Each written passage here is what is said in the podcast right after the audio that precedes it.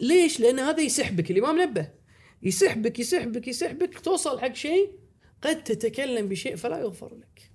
فتقول بعقيدة فاسدة فلا يغفر لك. ابن تيمية فيلسوف مو فيلسوف. مو فيلسوف. بس أنا أقول لك هو متأثر بالفلاسفة. يعني ثبتنا إن النبي صلى الله عليه وآله صدرت منه معجزة. أو صدرت معه معجزة. لكن ليش هذا يثبت النبوة؟ شنو الملازمة؟ بين المعجز والنبوة؟ إذا المقصود بالتأثر التوافق مجرد توافق. فإحنا نقر خو إحنا نقر قبل لا أنت تيجي وتحلل الموضوع نقر إن إحنا إحنا مع المعتزلة في هذه المسألة رأي واحد. يعني فكان ماذا؟ واضح إذا المقصود توافق. المقصود بالتأثر. إني أنا خذيت الفكرة منه فلا. ودون إثباته خرط القتاد. يصير فيك حالة من الشك وال وعدم استقرار النفس. لأن كثرة الجدالات وكثرة يصير الواحد قيمة العقيدة بنفسه ضعيفة.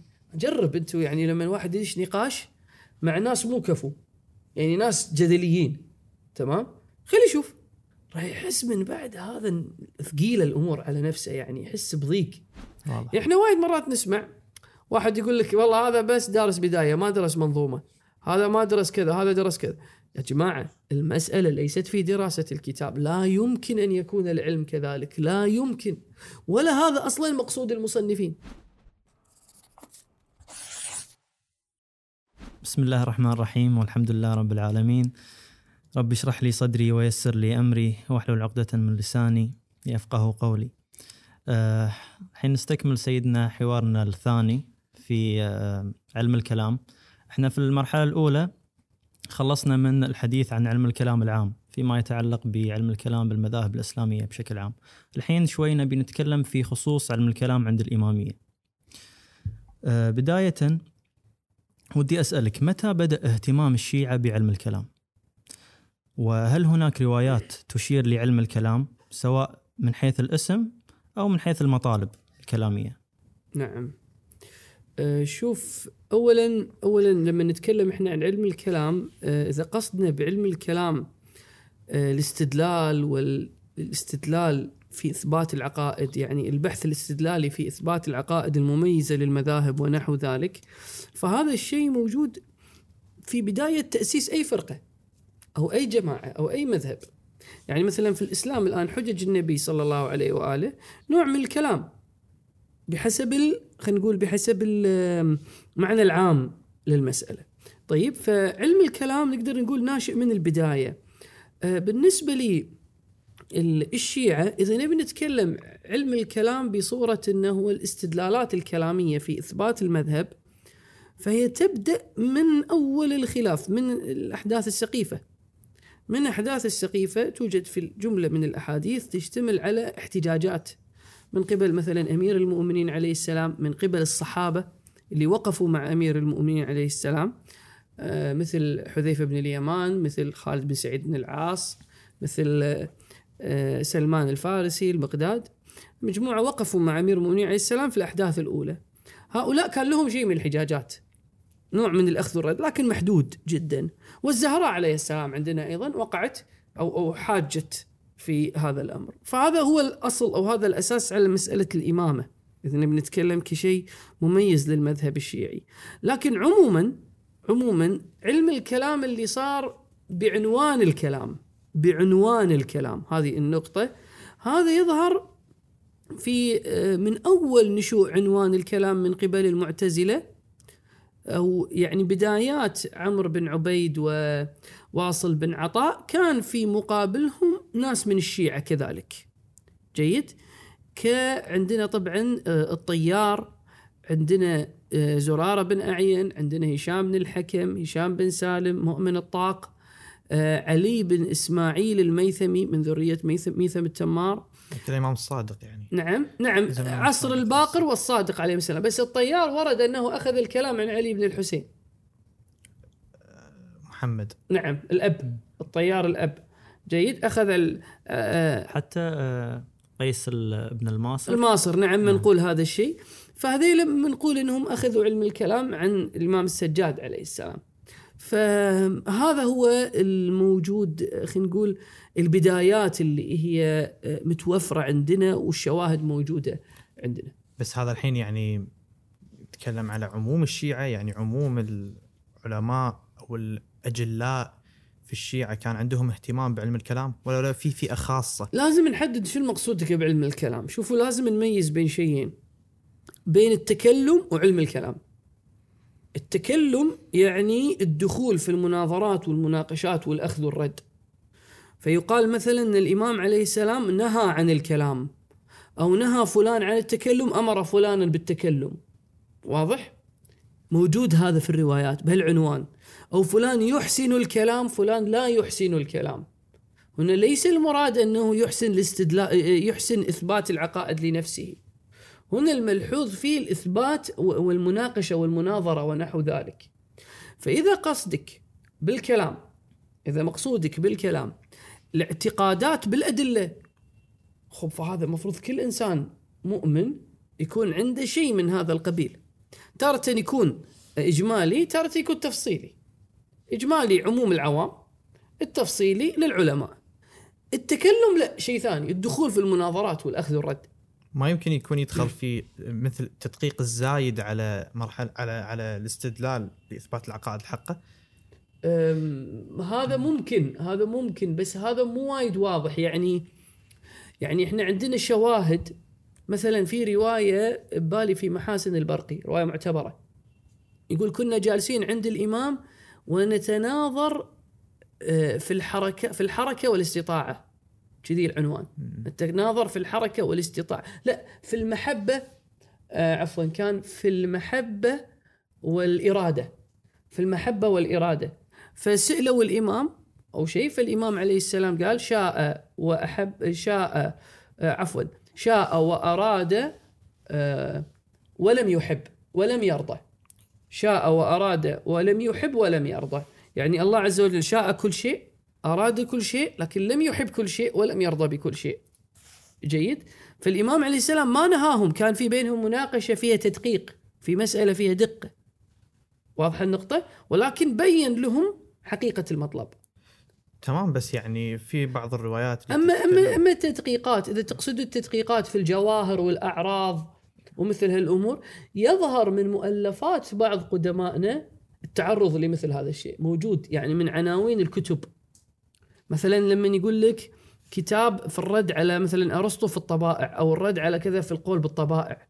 الفضل بن شاذان مثل يعني. الفضل بن شاذان عندنا جواهر والاعراض ببالي هشام بن الحكم عنده كتاب في الرد على ارسطو طاليس وعنده كتاب أيضا على القائلين بالطبع.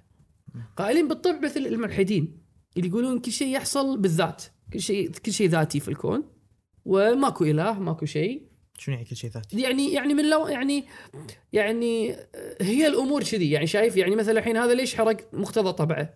هذا ليش صار كذي مقتضى طبعه؟ شلون يقولون مقتضى القوانين الطبيعية؟ إيه؟ يقول لك كل شيء صار مقتضى القوانين الطبيعية.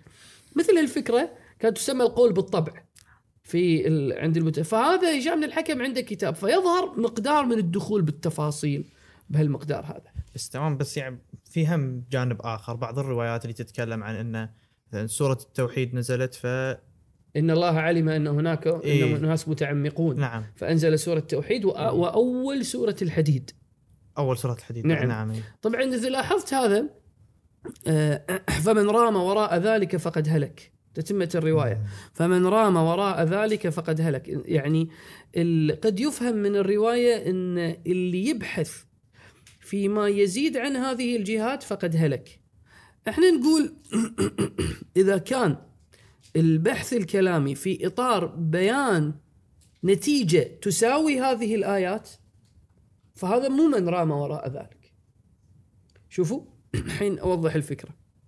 يعني إحنا خلينا نقول مثلا آه، آه، عندنا مسألة كلامية سورة ال- مثلا الحين س- الآية سورة الحديد هو الأول والآخر والظاهر والباطن. وهو بكل شيء عليم. شنو يعني الأول؟ يعني قبل كل شيء. فالسابق هو. الآخر يعني الباقي الذي لا يزول. على رواية صحيحة جاء تفسيره بهذا. الظاهر الظاهر بالآيات. الباطن في الحقيقة. يعني لا يمكن أن تدرك ذاته. واضح؟ لا يمكن أن يرى لا يمكن أن يدرك. لا حضوري ولا شيء لا علم حضوري ولا, كشف لذاته تعالى لا يمكن. الله عز وجل باطن واضح؟ وهو بكل شيء عليم. جيد؟ هذه الآيات إذا كانت النتيجة الكلامية متوافقة معها ما يصدق عليه فمن رام وراء ذلك فقد هلك. أما من يروم وراء ذلك يقول لك لا هو في حقيقته باطن وظاهر. ملاحظ؟ بحيث يبي يخلي معنى الآية خلينا نقول معنى يحتاج شيء من الوجد غير الفهم العرفي للآية. يبي يتجاوز هذا الفهم الطبيعي.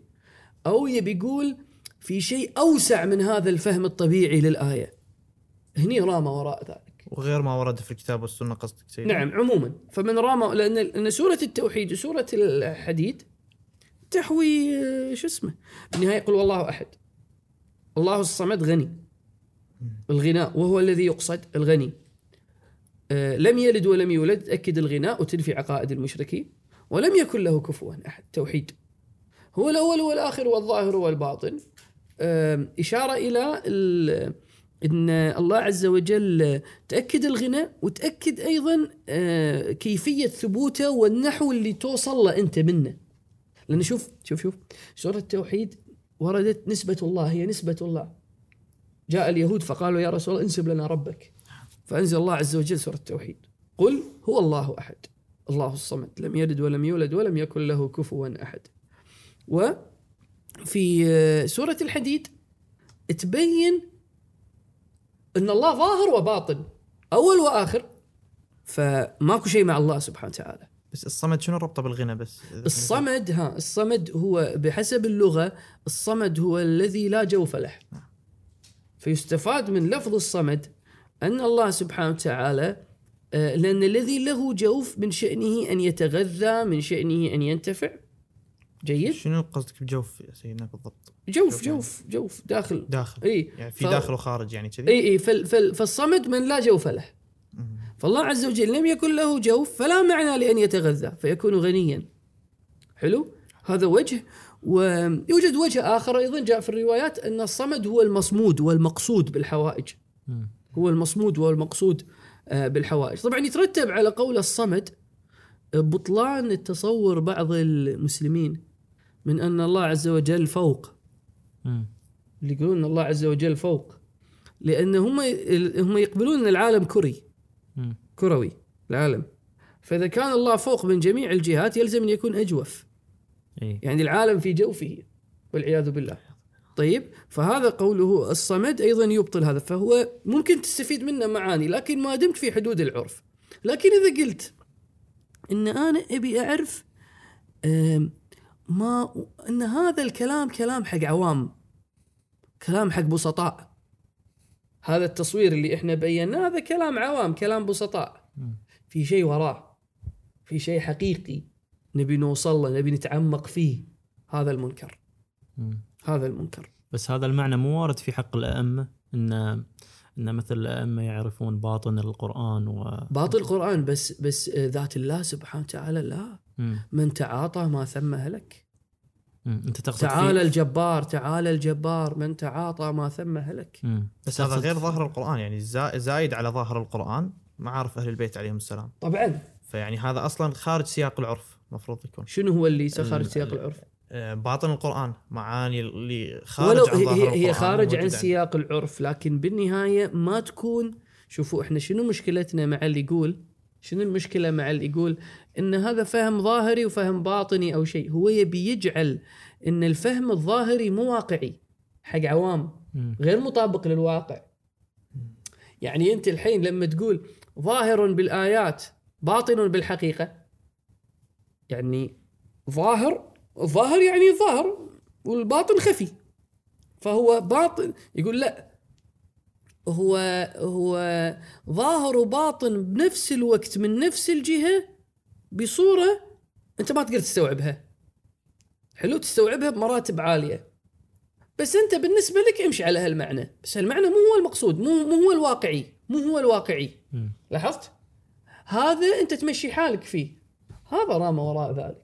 إي بس في روايات سيدنا اللي هي مالت مثل تحليل الحرام وتحريم الحلال اللي اطاعوهم من حيث لا يشعرون أو نعم. نعم إنه احلوا لهم حراما وحرموا له حل... زين فايش فيها؟ هذه اللي هي يكون خلاف ظاهر الآية الإمام عليه السلام قاعد يبين إي إي إحنا إحنا ما ننكر لا لا شوفوا شوفوا شوفوا شوف مرة ما إحنا الحين إحنا أصل الكلام كان رواية فمن رام وراء ذلك فقد هلك نعم ان شو المقصود بهالرواية؟ إيه. هل المقصود بهالرواية إن آه إن ما نتعمق في المسائل المنطقية والاستدلالية أو شيء إحنا نقول المقصود بالرواية أنه لا يتعدى في الاعتقاد ما يستفاد من هذه الآية. حلو؟ حلو؟ فهذه الآية ظاهرها معتبر. ظاهرها مبني عليه، هذا واضح. زين؟ فلا يتجاوز. زين، الآن هذا له معاني أخرى لا تتنافى مع المعنى الأصلي، ماكو مشكلة.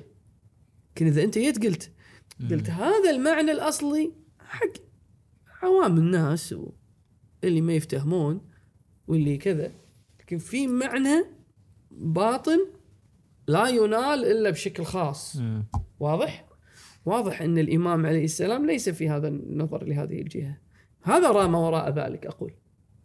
يعني تجاوز هالمقدار اللي هو مبين للعقائد بحيث بنى إن هذا المقدار ليس صحيحا وهناك ما هو صحيح لكن للخواص. أما إن هناك معاني باطنة للآية معاني باطنة للآية فهذا ما في مشكلة ما دام لا تنافي الأصل. هذا واحد. اثنين هذا أيضا لا ينافي إن عندنا آيات أخرى جيد الأئمة عليهم السلام بينوا المراد منها على خلاف الظاهر مثل ما انه يأتي حديث من النبي صلى الله عليه وآله يوضح آية. كذلك تأتي رواية توضح آية مثل إذا قمتم إلى الصلاة فاغسلوا وجوهكم وأيديكم إلى المرافق الإمام قال إذا قمتم من النوم.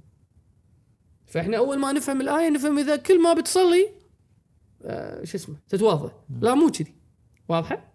بس هذا مرات مو الروايات اللي تبين إن آه، فهم كل القرآن ما حد يقدر فيه إلا الأئمة عليهم نعم. السلام. نعم. خب هذا ما يبين انه هو لابد يعني الفهم الظاهري للآية مو دائما يكون صحيح عند عند الناس بشكل عام. إي إي. فهذا ممكن قد يقال أن في بعض الآيات اللي يكون ظاهرها شيء بس هو مو صحيح. عند الائمه السلام ولكن. ولكن إذا الإمام أقر ظاهر الآية ما له معنى بعد أنت تيجي تقول آه، في شيء أبي وراها. إي بس إذا ما أقر ظاهر الآية. إذا ما أقر ظاهرها الظهور حجة بس مو دائما قطعي. ها حلو. فمعناته أن مرات يكون الظهور كلام بس مو صحيح. إيوه هذا لذلك إحنا في الظهور نقول حجة. ما نقول أن الظهور قاطع. ظهور الآيات حجة. نعم إذا اقترن بقرائن يكون قطعي. ماكو مشكلة. أو الاحتجاج الائمه به ونحو ذلك. لكن نفس الظهور في النهاية دلالة ظنية. إلا إذا في قرائن تجعلها قطعية. هذا مقصودنا تمام. فمعناته أن في بعض الآيات اللي يكون فهم عوام الناس لشيء بس يطلع بالنهاية مو صحيح. عادي. في الجو في ال- كمبدأ عادي. كمبدأ عادي. إي نعم فيعني تقرون بهالشيء بس شنو الحالة المنكرة بالضبط؟ في هالمورد هذا. مورد الرواية اللي انت استشهدت فيها الآيات هذه اللي انت ذكرتها مع سورة التوحيد سورة و... التوحيد والحديد هذه الرواية. هذه الرواية اعتماد الإمام عليه السلام لهذا النص معناته إن ظاهر العرفي مراد. واضح؟ وهو أصلا مبين في كلمات الأئمة بروايات أخرى يعني. ظاهر بالآيات وب... يعني موجود بالروايات الأخرى يعني مو شيء زاي جديد يعني إحنا جايبينه. فاذا الائمه بينوا المراد بالآية بعد خلاص. يعني ما له معنى. ثم هو ظاهر الآية. أما أنت تيجي تقول تقول والله أنا رأيت منام فمن خلال هالمنام أبي أقول لا المعنى المقصود كذي. ما ينفع هذا. لحظه وانت عندك حالة نفس مو أنت يعني واحد عنده حالة نفسية أو شيء واضح؟ كذي يعني. زين سيدنا الحين نرجع حق سالفة التدقيق. في علم الكلام بس آه، م- ما ممكن يكون في نهي للتدقيق اللي للاستدلال في العقائد بحيث ممكن نوصل حق بعض المقدمات اللي تحتاج إلى تحقيق زايد. نعم. مثل مثلا تحقيق ماهية الزمان. حلو. زين ممكن هذه تأثر في الاستدلال على العقائد. حلو. فالائمه عليهم السلام قاعد يبينون إن أنت لا تدقق بهالسوالف بعد. مم. نعم. ابني على شوف شوف. عندنا في الروايات نهي عن تكلف ما لم تكلفه. ويل لأناس أو لقوم. تكلفوا علم ما كفوه. أنت كفيت هذا العلم فلماذا تتكلفه؟ شنو المقصود من ال- يعني أنت قاعد تطلب شيء أنت مكفي مو مطلوب منك أنت م- ما له علاقة فيك. واصلا راح بشكل طبيعي راح تترك علم مطلوب منك. مم. واضح؟ في رواية آه يقول في الرواية يقول الإمام عليه السلام لا بأس الكتاب ما دام يمي. أذكر الرواية. نعم. شيخ صدوق. نعم. يقول يا زياد آه، في صحيحة أبي عبيد الحذاء. آه، يا زياد إياك والخصومات فإنها تورث الشك وتحبط العمل وتردي صاحبها وعسى أن يتكلم بالشيء فلا يغفر له. إنه كان فيما مضى قوم تركوا علم ما وكلوا به. وطلبوا علم ما كفوه حتى حتى انتهى كلامهم إلى الله عز وجل فتحيروا. فإن كان الرجل ليدعى من بين يديه فيجيب من خلفه ويدعى من خلفه فيجيب من بين يديه. هذه الرواية طبعا تقول ان إن مسألة طبعا المقصود هنا الخصومات. الخصومات يعني النقاش. الجدل يعني. الجدل نعم الجدل بس الإمام نبه على مشكلة عامة في مطلق البحث وهو شنو؟ تكلف ما لا يعنيك تكلف ما لم ما كفيته أنت كفيته هذا الشيء مثل شنو بس؟ يعني مثلا مثل اللي أنت قلته مثلا البحث عن حقيقة الزمان إذا قلنا أن إحنا نستطيع أن نثبت وجود الله تعالى جيد من دون بحث عن حقيقة الزمان في شنو المشكلة؟ ليش ليش أبحث عن حقيقة الزمان؟ ما أدري واضح؟ ما شنو الحاجة؟ ما احتاج أو مثلا أن آه، شو اسمه الجواهر والأعراض عشرة لو خمسة في رأينا خمسة آه، الأجناس العالية خمسة لو عشرة لو شنو لو واضح؟ شنو شنو أهميته يعني؟ قصدي شنو شنو اللي يترتب عليه؟ إذا أنا أقدر أثبت وجود الله تعالى وأقدر أثبت صفاته وأقدر أثبت من دون هالطريق هذا. فأنا ليش أتكلف علم ما كفيته؟ واضح؟ ليش؟ لأن هذا يسحبك الإمام نبه يسحبك يسحبك يسحبك توصل حق شيء قد تتكلم بشيء فلا يغفر لك. فتقول بعقيدة فاسدة فلا يغفر لك. وقد تقول ب شو اسمه ويدخلك أحيانا في مسألة ال- الكلام في الله تعالى. في ذات الله تعالى. واضحه النقطة؟ فهاي محاذير فعندنا محذور تكلم في غير في ما كفيته وعندنا محذور التكلم في الله تعالى. وعندنا محذور يصير فيك حالة من ال- الشك وال وعدم استقرار النفس. لأن كثرة الجدالات وكثرة يصير الواحد قيمة العقيدة بنفسه ضعيفة. جرب أنتم يعني لما الواحد يدش نقاش مع ناس مو كفو. يعني ناس جدليين. تمام؟ خلي يشوف. راح يحس من بعد هذا ثقيله الأمور على نفسه يعني يحس بضيق يحس بشيء. هذا من واحد يتعود تقل عنده حرمة الأئمة مثلا خصوصا لما واحد مثلا يتكلم مع واحد مثلا والعياذ بالله يغلط على الإمام. ولو بالتعريض مثلا أو يقلل من شأن الله تعالى مثلا. ولو بالتعريض واحد ملحد مثلا. واضح؟ هاي الأمور تأثر على النفس. ملاحظ هذه شغلة أيضا قالها الإمام عليه السلام وأيضا الوقوع في اعتقاد فاسد وعسى أن يتكلم بالشيء فلا يغفر له. مثلا يقول بالجبر. يدخل يدخل يقول بالجبر. ملاحظ؟ يدخل يدخل مثلا يقول بالتجسيم. يدخل يدخل مثلا يقول بمسألة. لذلك واحد يكون حذر. المسألة مو سهلة يعني. هذا في الإكثار منه. لكن أصلا أني أنا أبني عقائدي على استدلال هذا موجود في القرآن وجاء ادعو إلى سبيل ربك. بالحكمة والموعظة الحسنة وجادلهم بالتي هي أحسن. يعني الله عز وجل أمر نبيه بالجدال حتى الجدال فضلا عن بناء الاعتقاد. يتفكرون يعقلون هي كلها بناء اعتقاد لكن ادعو إلى سبيل ربك بالحكمة والموعظة الحسنة وجادلهم بالتي هي أحسن. ها هذا هذا. دائما لما يصير جدال بالتي هي أحسن. ولا تجادلوا أهل الكتاب إلا بالتي هي أحسن.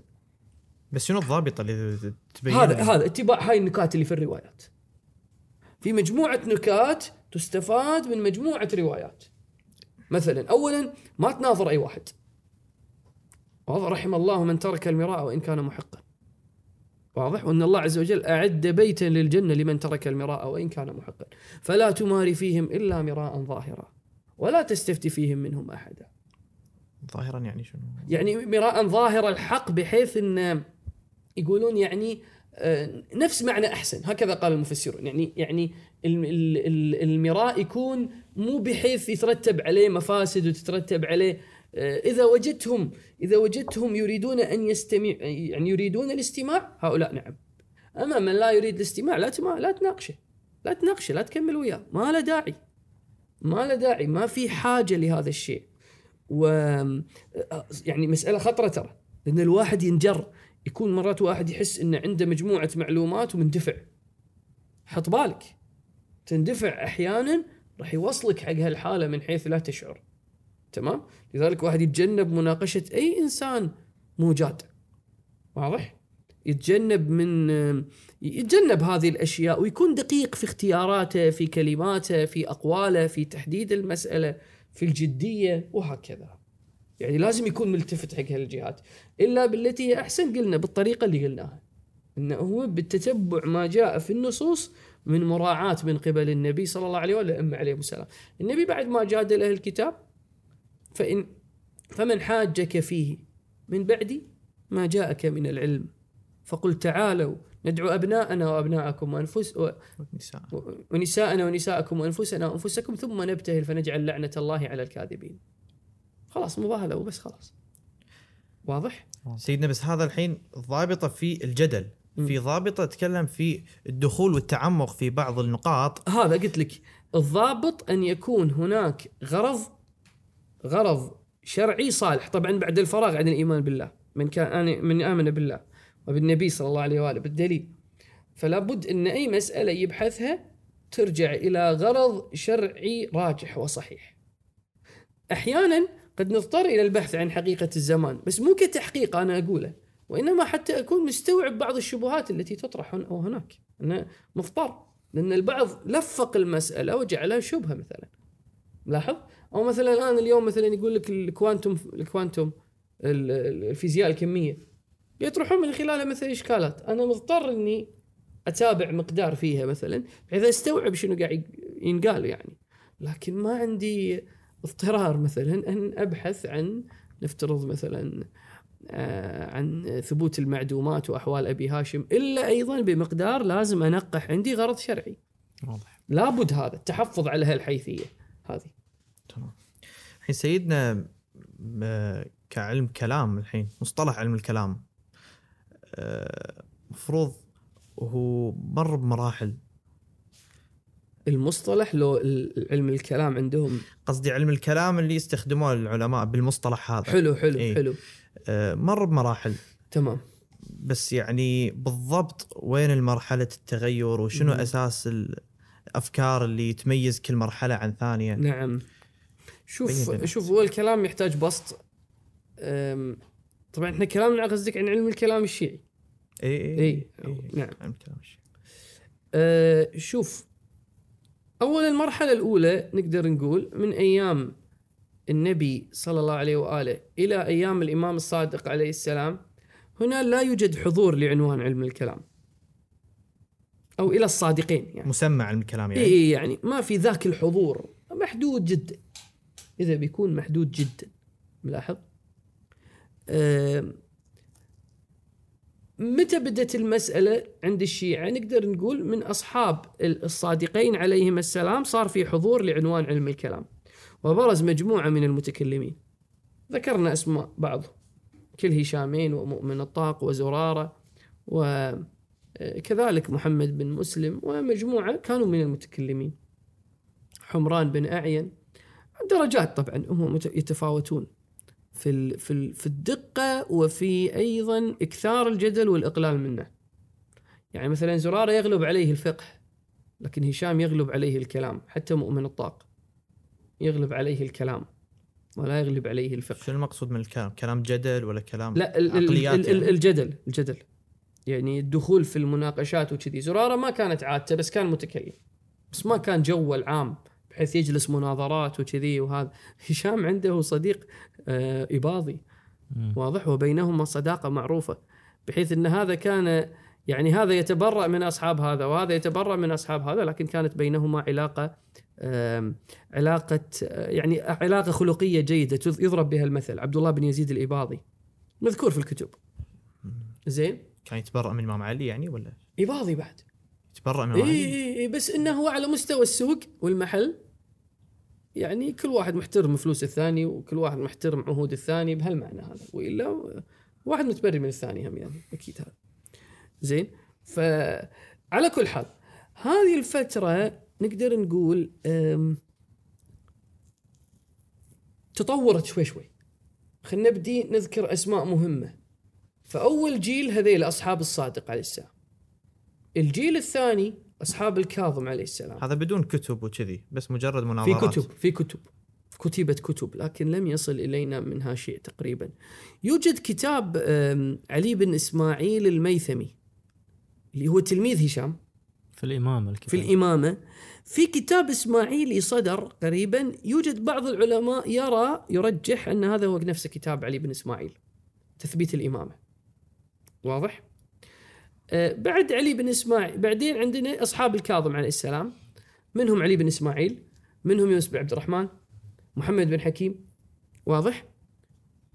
بعد مرحلة طبقة أصحاب الرضا والجواد عليهم السلام أبرزهم الفضل بن شاذان. من أبرزهم الفضل بن شاذان. جيد؟ وهكذا تستمر الطبقات إلى طبقة مميزة في القرن نهايات القرن الثالث الهجري. يعني نهايات ال200 بعد الغيبة يعني. عندنا النوبختي.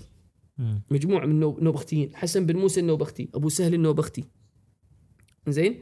هؤلاء كان صاحب الياقوت. لا لا لا لا. مو مو لا. صاحب الياقوت. الياقوت هذا الظاهر كتاب واحد متأخر. مو كتاب واحد من بس هو منسوب منسوب حق أحد. منسوب حق أبي إسحاق النوبختي. إبراهيم اسمه؟ إبراهيم بن إسحاق النوبختي. هذا غير.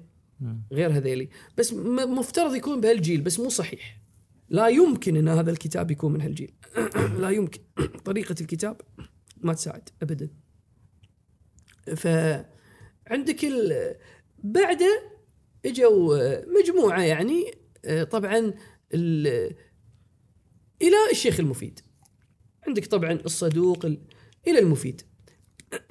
خلال هالمرحلة هذه العلماء يتفاوتون بين شنو صار فيه تقدر تقول من هذا الجيل إلى هذا الجيل يوجد آه، مسلكان آم، غير متنافيين في الجملة اللي هو مسلك آه، يعتمد على الحديث كثيرا مع اعتماده على الأدلة العقلية يعني مو إلغاء الأدلة العقلية. جيد؟ كمدرسة القميين مثلا. وعندك وكالكليني كليني ترى أنت لو تقرأ أبوابه واضح الرجل آه، يعني باني على علم الكلام. وحتى عنده تعليق في معنى الصمد. يتكلم فيه ويعلق على معنى الرواية تعليق كلامي. موجود هذا يعني في كلمات الكليني. الصدوق. وعنده أظن سيد في باب قبل باب ال ال الصفات أو شيء عنده تعليق كامل أحسنت عن. في في جوهر وعرض وفي كلام عن هالأشياء. نعم صح موجود. تعليق طويل مم. صفحة كاملة. صفحة كاملة إيه. نعم صح. زين فالكليني فكان في خلال هالفترة خلينا نقول في تيارين.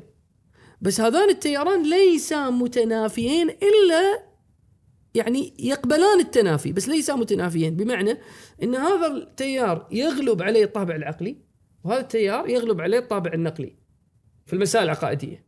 هكذا واضح؟ فمثلا النوبختيين يغلب عليهم الطابع العقلي. لكن مثل الكليني نفس الطبقة هاي. القرن ال- ال- نهاية الث... نهاية القرن الثالث وبداية الرابع. هاي الفترة عندك انت الكليني وعلي بن بابوي أبو الصدوق وعندك آه، صفار. والبرقي المحاسن ترى في كتاب التوحيد شوفوه. يبين فيه. فهذيلا محدثين. الحميري عبد الله بن جعفر الحميري من كتب كتبه يبين هالشيء. وعندك أيضا مجموعة أخرى اللي هم يغلب عليهم قلنا الطابع العقلي كالنوبختيين بس هم في ميزة بالأماكن يعني؟ لا لا لا لا لا لا. البعض يتصور إن القميين القميين إن القميين محدثين محدثون وإن في بغداد اللي كانوا في بغداد من أصحابنا لا هذيل عليهم جنب العقلية. مو صحيح. الكليني من بغداد في بغداد طبعا كان بالري. راح بغداد وعندك أنت شو اسمه الفضل بن شاذان نيسابور. واضح يعني عادي يعني مو ما في ذاك ال ال ال نعم تقدر تقول المدرسة القمية عموما حديثية هذا واضح هذا واضح. جيد لكن في بغداد في تنوع في الري ما يبعد أيضا يوجد تنوع هذا التنوع موجود تنوع عموما موجود. يعني مثلا محمد بن عبد الرحمن بن قبة بهالطبقة. الرا... آه، شو اسمه صح ابن قبة. ابن الرازي. الرازي. الرازي بهالطبقة.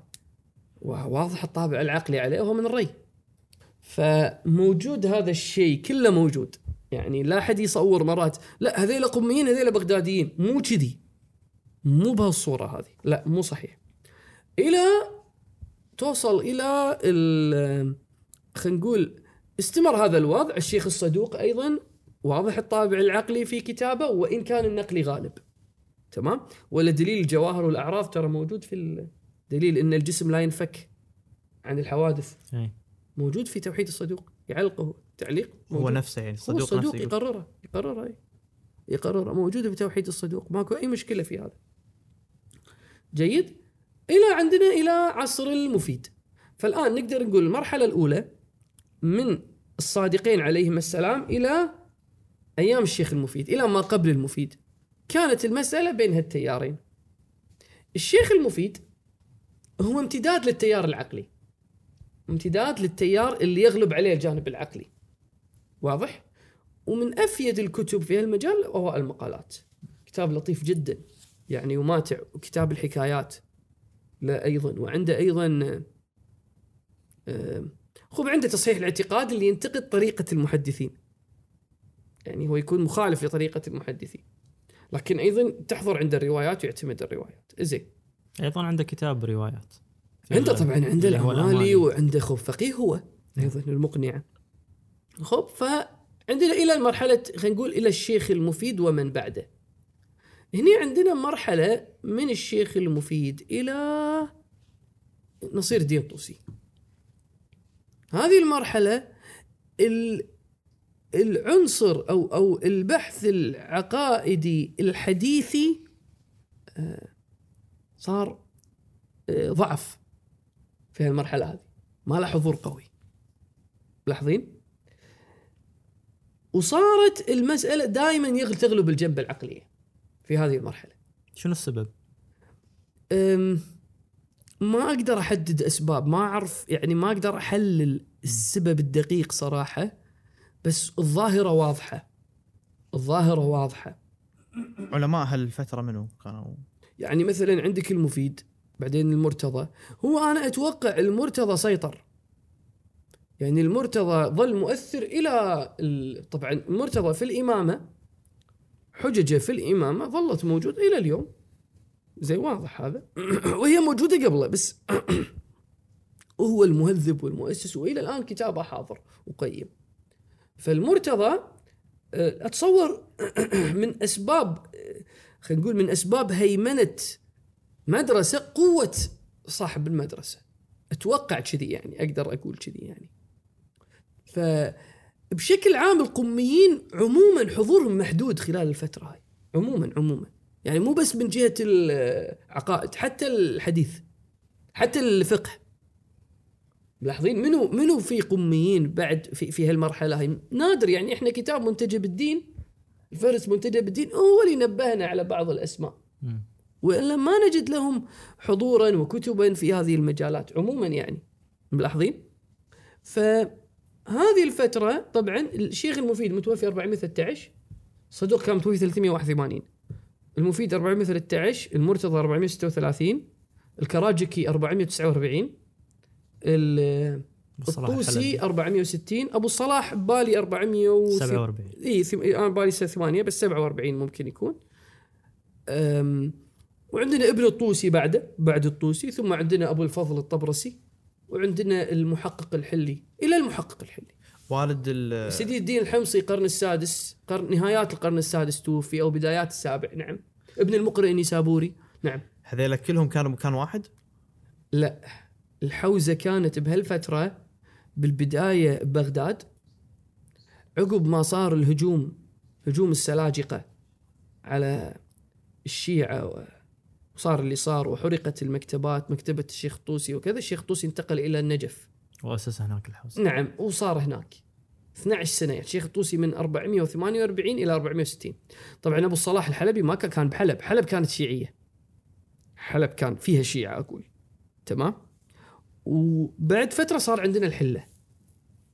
ابن إدريس الحلي وبعدين محقق الحلي ابن طاووس حلي. ذول كله حليون. واضح؟ صار عندنا بغداد والحلة. عندهم. لا النجف والحلة. النجف والحلة. واضح؟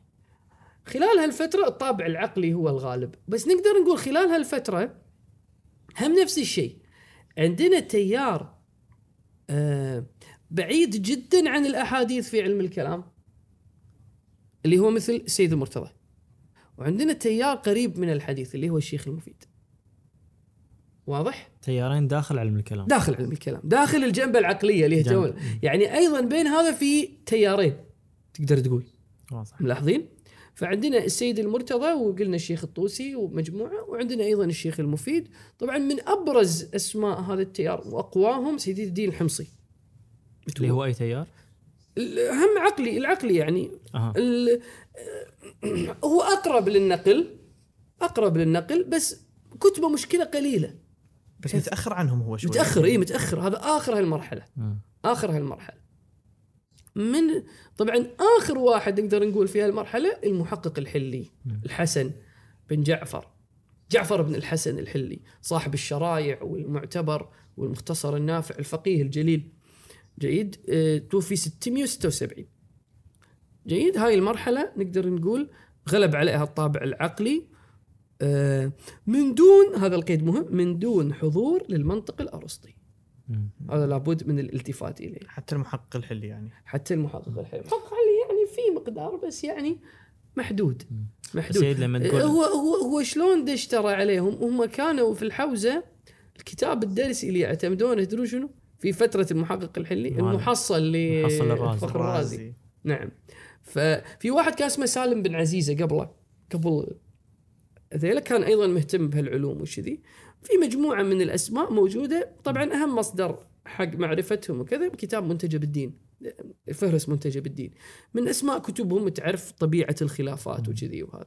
طبعا من المسائل اللي كانوا يناقشون فيها ثبوت المعدومات والأحوال وهالأمور كان فيها خلافات يعني في هاي المرحلة. سيد أبي أوقف عند نقطة اللي هي سبب آه، خلينا نقول ابتعاد السيد المرتضى عن الجو الحديثي والروايات. نعم.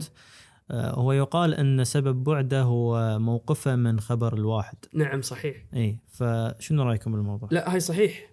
سيد المرتضى كان يا يصير يقين بالحديث يا بمثابة لا شيء. مم. كان هذا مبناه إن الحديث يجب أن يكون آه، قطعيا. قطعي الصدور. حتى بالفقه؟ حتى بالفقه. لذلك بالفقه لا يدعي إجماع. مم. والدليل على ذلك إجماع الفرقة. والدليل على ذلك إجماع الفرقة.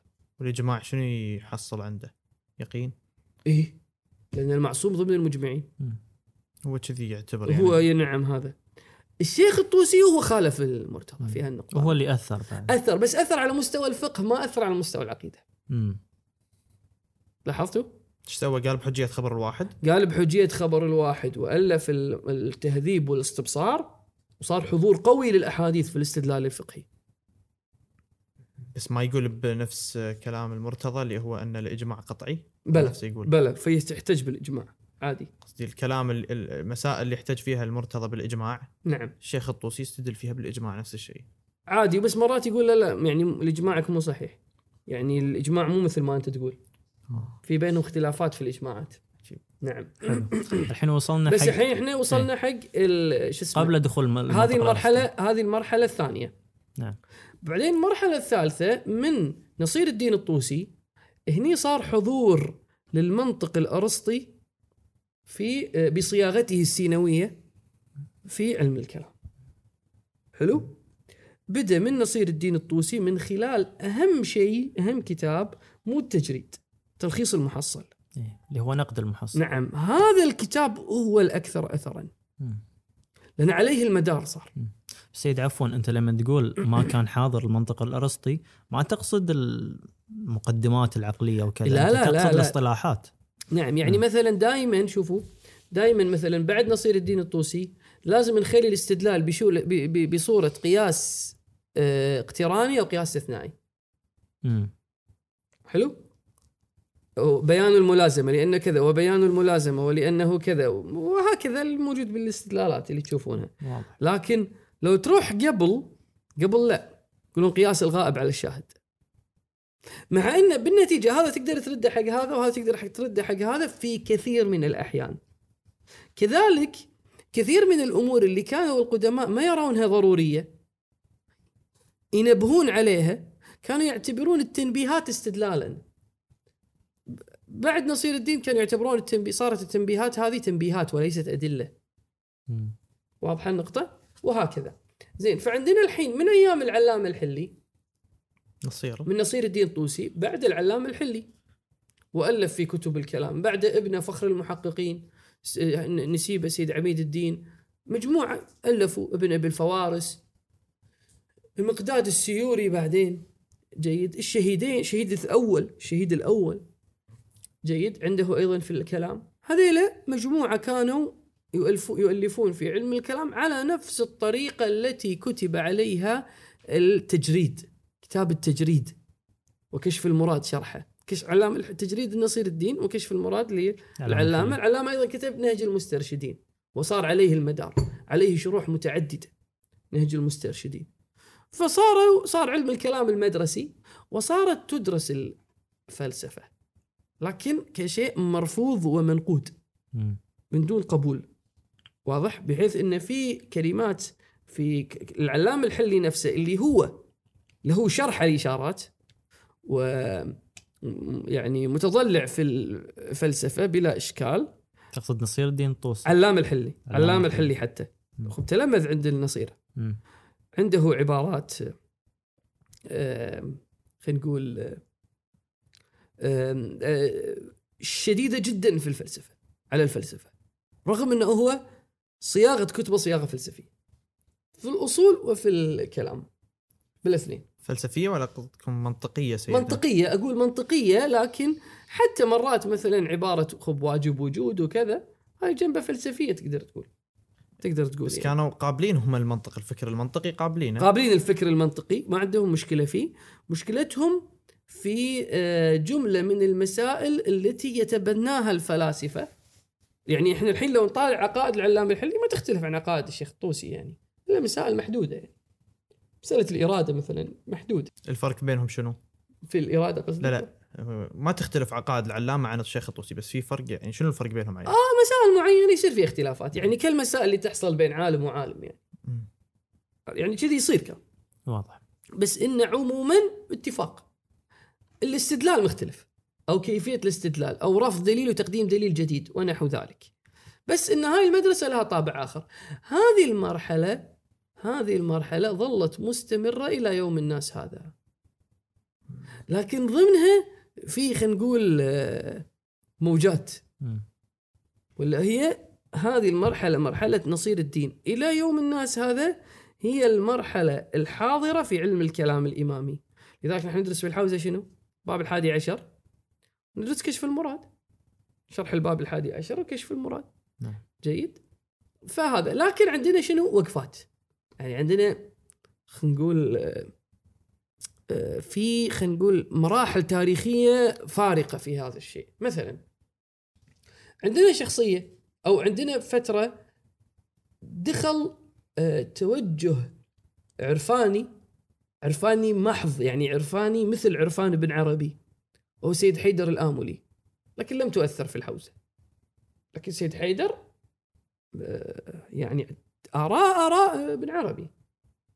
واضح؟ واضح. ولكن ما أثرت يعني ما ما سببت انعكاس في الحوزة. أيام الدولة الصفوية كان في حركة فلسفية قوية ونشأ مجموعة من الفلاسفة. الذو مجموعة من الفلاسفة ذوي آراء تختلف عن عن عن مشهور عقائد الإمامية. وتعتبر تعميق لابن سينا أو تعميق لابن عربي أو دمج أو تطوير أو شيء كذي. أخص منهم يعني بالأسماء. عندنا مثلا السيد محمد باقر الداماد. مير داماد. واضح؟ وعندنا أيضا آه، صدر الدين. الميردامات كان يميل للمدرسة السينوية. نعم لكن مطورها. نعم يعني يعني شوية عنده جنبه إشراقية. زين المير داماد توفي 1040 صدر الدين الشيرازي 1050 آه، ملا رجب علي التبريزي أظن 1070 بهالحدود. صدر 1059 ممكن. 50 ببالي. 1050 هجري.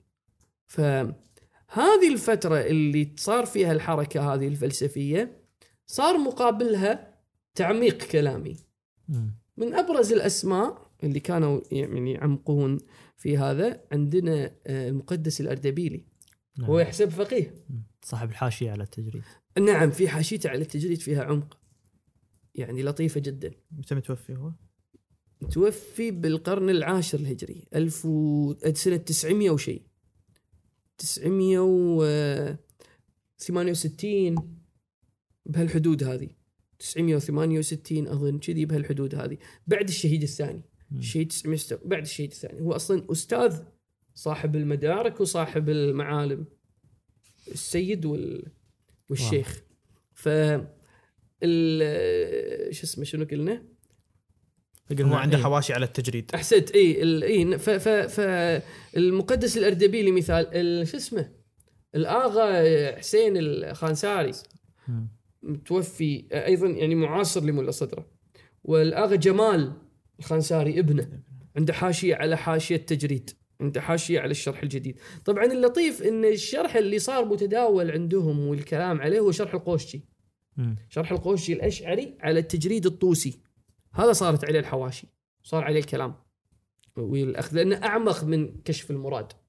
أعمق من كشف المراد. هو عندنا إحنا كشف المراد أول شرح على التجريد مم. وعندنا الشرح القديم شمس الدين إصفهاني وعندنا الشرح الجديد قوشجي.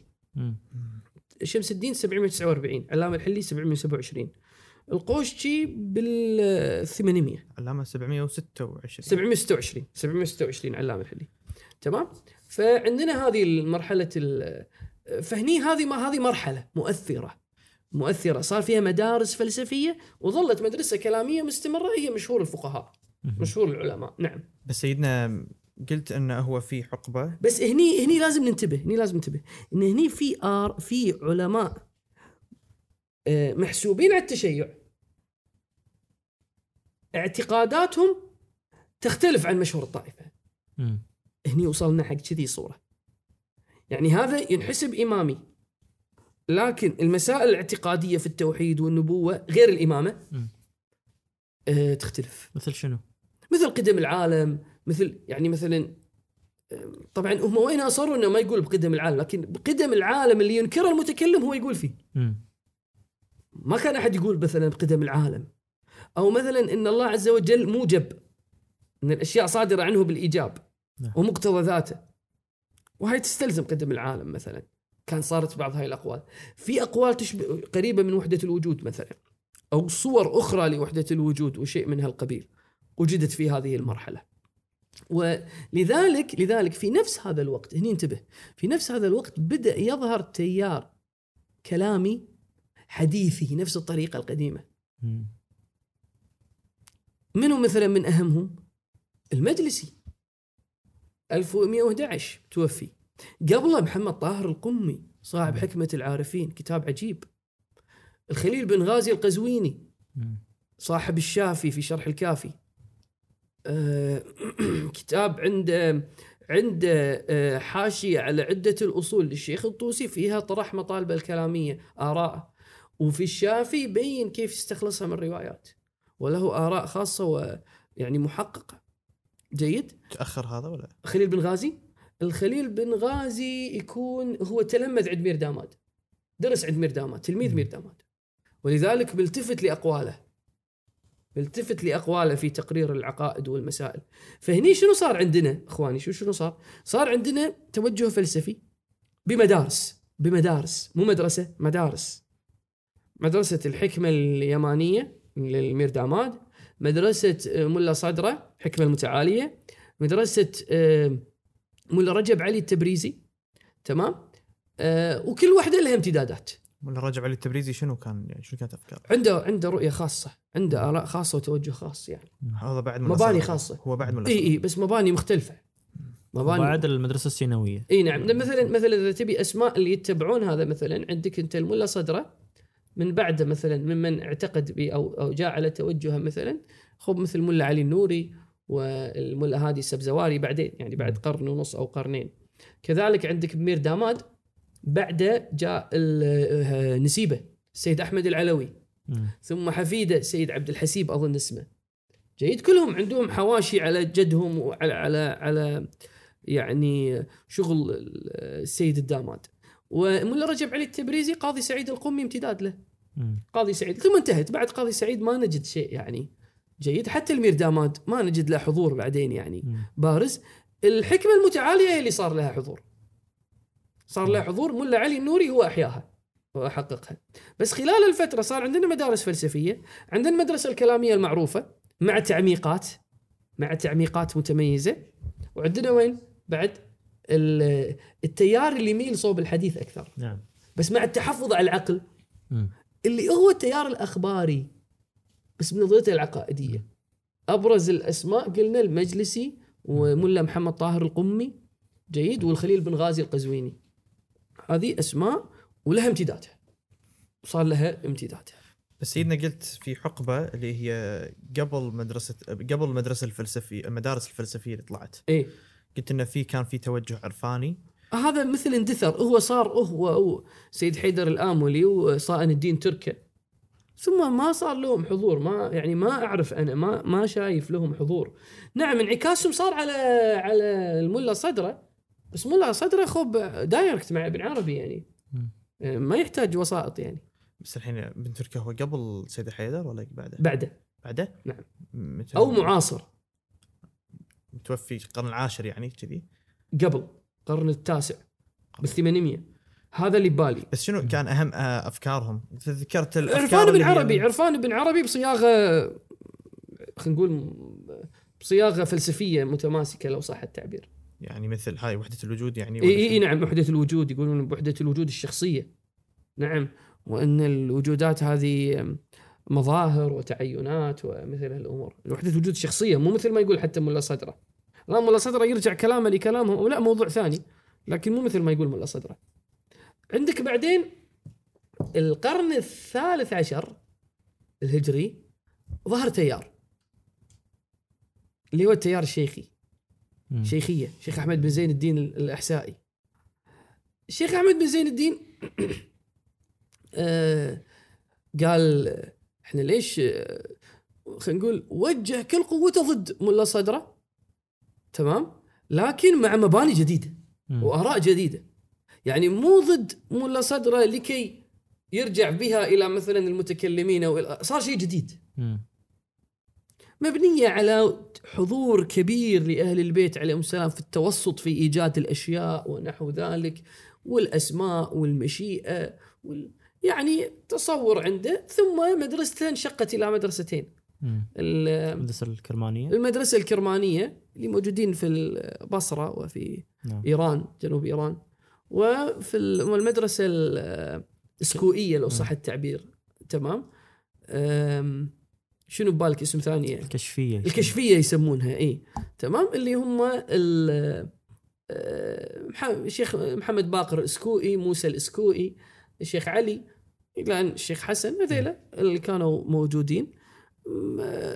هذا صاروا هذا تيار صار. هذا التيار كان مرفوض عموما من الحوزة. طبعا بعد لا تنسى أحمد بن زين الدين بعد سيد كاظم رشتي نعم. هو المحور يعني أصلا. نعم. يعني هو المحيي لو صح التعبير للفكر هذا. والبهائية لها تعلق بهم وهذا محل كلام. يعني البهائية يقال خرجت منهم. نعم. التوجه البابية البابية. ثم البهائية. تمام؟ الآن هذا ما ندخل فيه. بس إنه بشكل عام هذا التيار مرفوض عموما في الحوزة بشكل في حدة. جيد؟ فهذا بالنسبة لي ال- المدرسة الشيخية. في مدارس مدرسة مميزة أيضا. كانت في آه، قبل 100 سنة. مم. اللي هو الشيخ هادي الطهراني. نعم شيخ هادي الطهراني نقدر نقول إنه هو عنده تعمقات فلسفية لكن يرجع في يرجع إلى الآراء الموجودة الكلامية المشهورة لكن باستدلالات جديدة وأفكار جديدة. أها. نعم. والشيخ هادي انعكست انعكس تراثه على السيد آه، علي البهبهاني توفي قبل 40 سنة تقريبا صاحب توحيد الفائق توحيد الفائق نعم لا ال... في في توحيد الخالق نسيت الفائق في توحيد الخالق. مو توحيد الفائق. بس في في توحيد الخالق يصير. كذي هذا شيء وظهر أيضا قبل بحدود تقريبا 80 سنة توفي ميرزا مهدي الأصفهاني نعم. في مشهد تفكيكيه نعم تسمى بالمدرسة التفكيكية ترى ما يعجبهم مم. مو الكل يعجبه الاسم هذا زين هذه المدرسة رجعت تقول إحنا لازم نرجع لروايات أهل البيت بس هذه المدرسة يعني توظيفها في السياق ال خلينا نقول في السياق الإمامي ال- أنا أميل أنها لها استقلالية يعني ما تقدر توظفها في المدارس الموجودة مم. قبل يعني لها آراء خاصة وأفكار خاصة هو كان حاد جدا مع الشيخية وحاد جدا مع أهل الحكمة المتعالية مم. لكن مدرسته ما تقدر تقول هي نفسها اللي كان يتبناها مثل العلام الحلي وكذا لا. على أي حال المعروف بين الفقهاء أو بين العلماء الطائفة هي هذه قلنا. اولا الجيل الأول اللي كان هشام بن الحك اللي هو هذا الجيل إلى قلنا الشيخ المفيد كان في هاي مدرستين هالمرحلة. ثم مرحلة المفيد إلى ال- نصير. نصير الطوسي. هذه مرحلة خلينا نقول عقلية الحضور العقلي أكبر. ثم مرحلة نصير الدين الطوسي. إلى يومنا هذا هي المرحلة المعروفة بين العلماء. هي الشهرة لهذه العلماء. وهذه آرائها نفس آراء المرحلة الثانية نفس آراء المرحلة الأولى مع وجود اختلافات في كيفية الاستدلال وفي أيضا أحيانا بعض الآراء اللي قد يشذ واحد يختلف واحد وهكذا. هذا يقع يعني. بس عموما الآراء مستقرة المباني مستقرة. يتميز أحيانا البعض بتقديم أدلة جديدة بتحقيقات جديدة. هذا المستقر. هذا الخط هو المستقر. توجد قلنا بروزات متميزة هني وهناك حاولت أني أقدم آه، صورة عنها يعني احسنت سيد آه سيد بماذا يتميز علم الكلام الإمامي عن غيره؟ يعني هل نقدر نقول ان في سمة معينة يتميز فيها علم الكلام الإمامي عن غيره من المذاهب اللي تبنت علم الكلام؟ آه، شوف على مستوى المنهج على مستوى المنهج علم الكلام الإمامي آه، ما يختلف عن غيره في اعتماد العقل. هذا ما يختلف يعني غيره. ولا يقيده بقيد يعني حجية العقل غير مقيدة بقيد. ما دام الدليل تام نتيجة تامة انتهى الموضوع. واضح؟ النقطة الثانية إن مصدر الروائي يختلف عن المصدر الروائي لعامة المذاهب. هذه مسألة فارقة منهجيا. منهجيا. شنو تقصد؟ يعني مثلا الآن روايات الرؤية. المذهب الإمامي لما يطالع روايات الرؤية يقول أنا ما لي علاقة بهذا اللي نقل هناك وهناك في هذه الكتب ما لي علاقة فيها أصلا. بخلاف مثلا آه، الأشعري أو المعتزلي الأشعري هو بيقول بالرؤية لكن المعتزلي مثلا إذا أراد أن ينكر رؤية هو مرتبط بالمدرسة الحديثية العامة.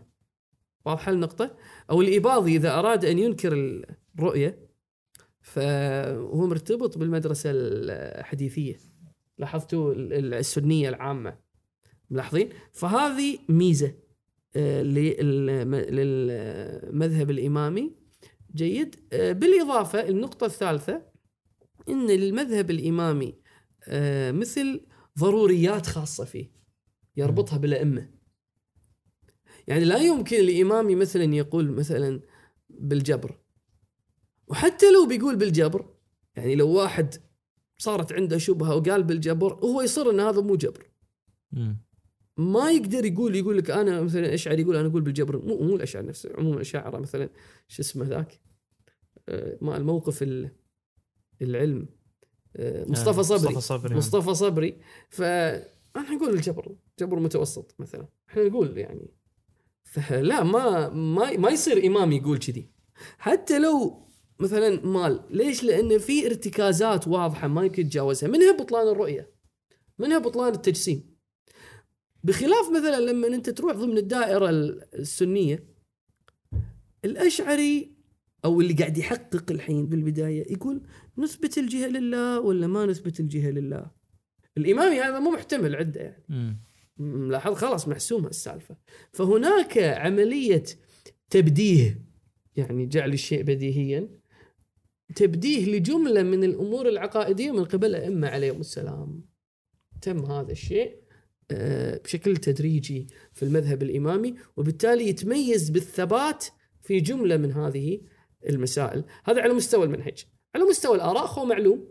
الإمامية في التوحيد آه، تنفي الصفات الزائدة وفي ال... وتثبت الاختيار طبعا بلا إشكال. وفي العدل عدلية. جيد. ينفون الجبر ونحو ذلك. وفي ال... لكن في الوعيد في الوعيد يقبلون خلف الوعيد يقبلون الشفاعة يخالفون هني المعتزلة ويخالفون ال... هذا هذا على مستوى الآراء. وعندنا طبعا الإمامة اللي هي العنصر الأساسي أو البارز في المذهب. أحسنت.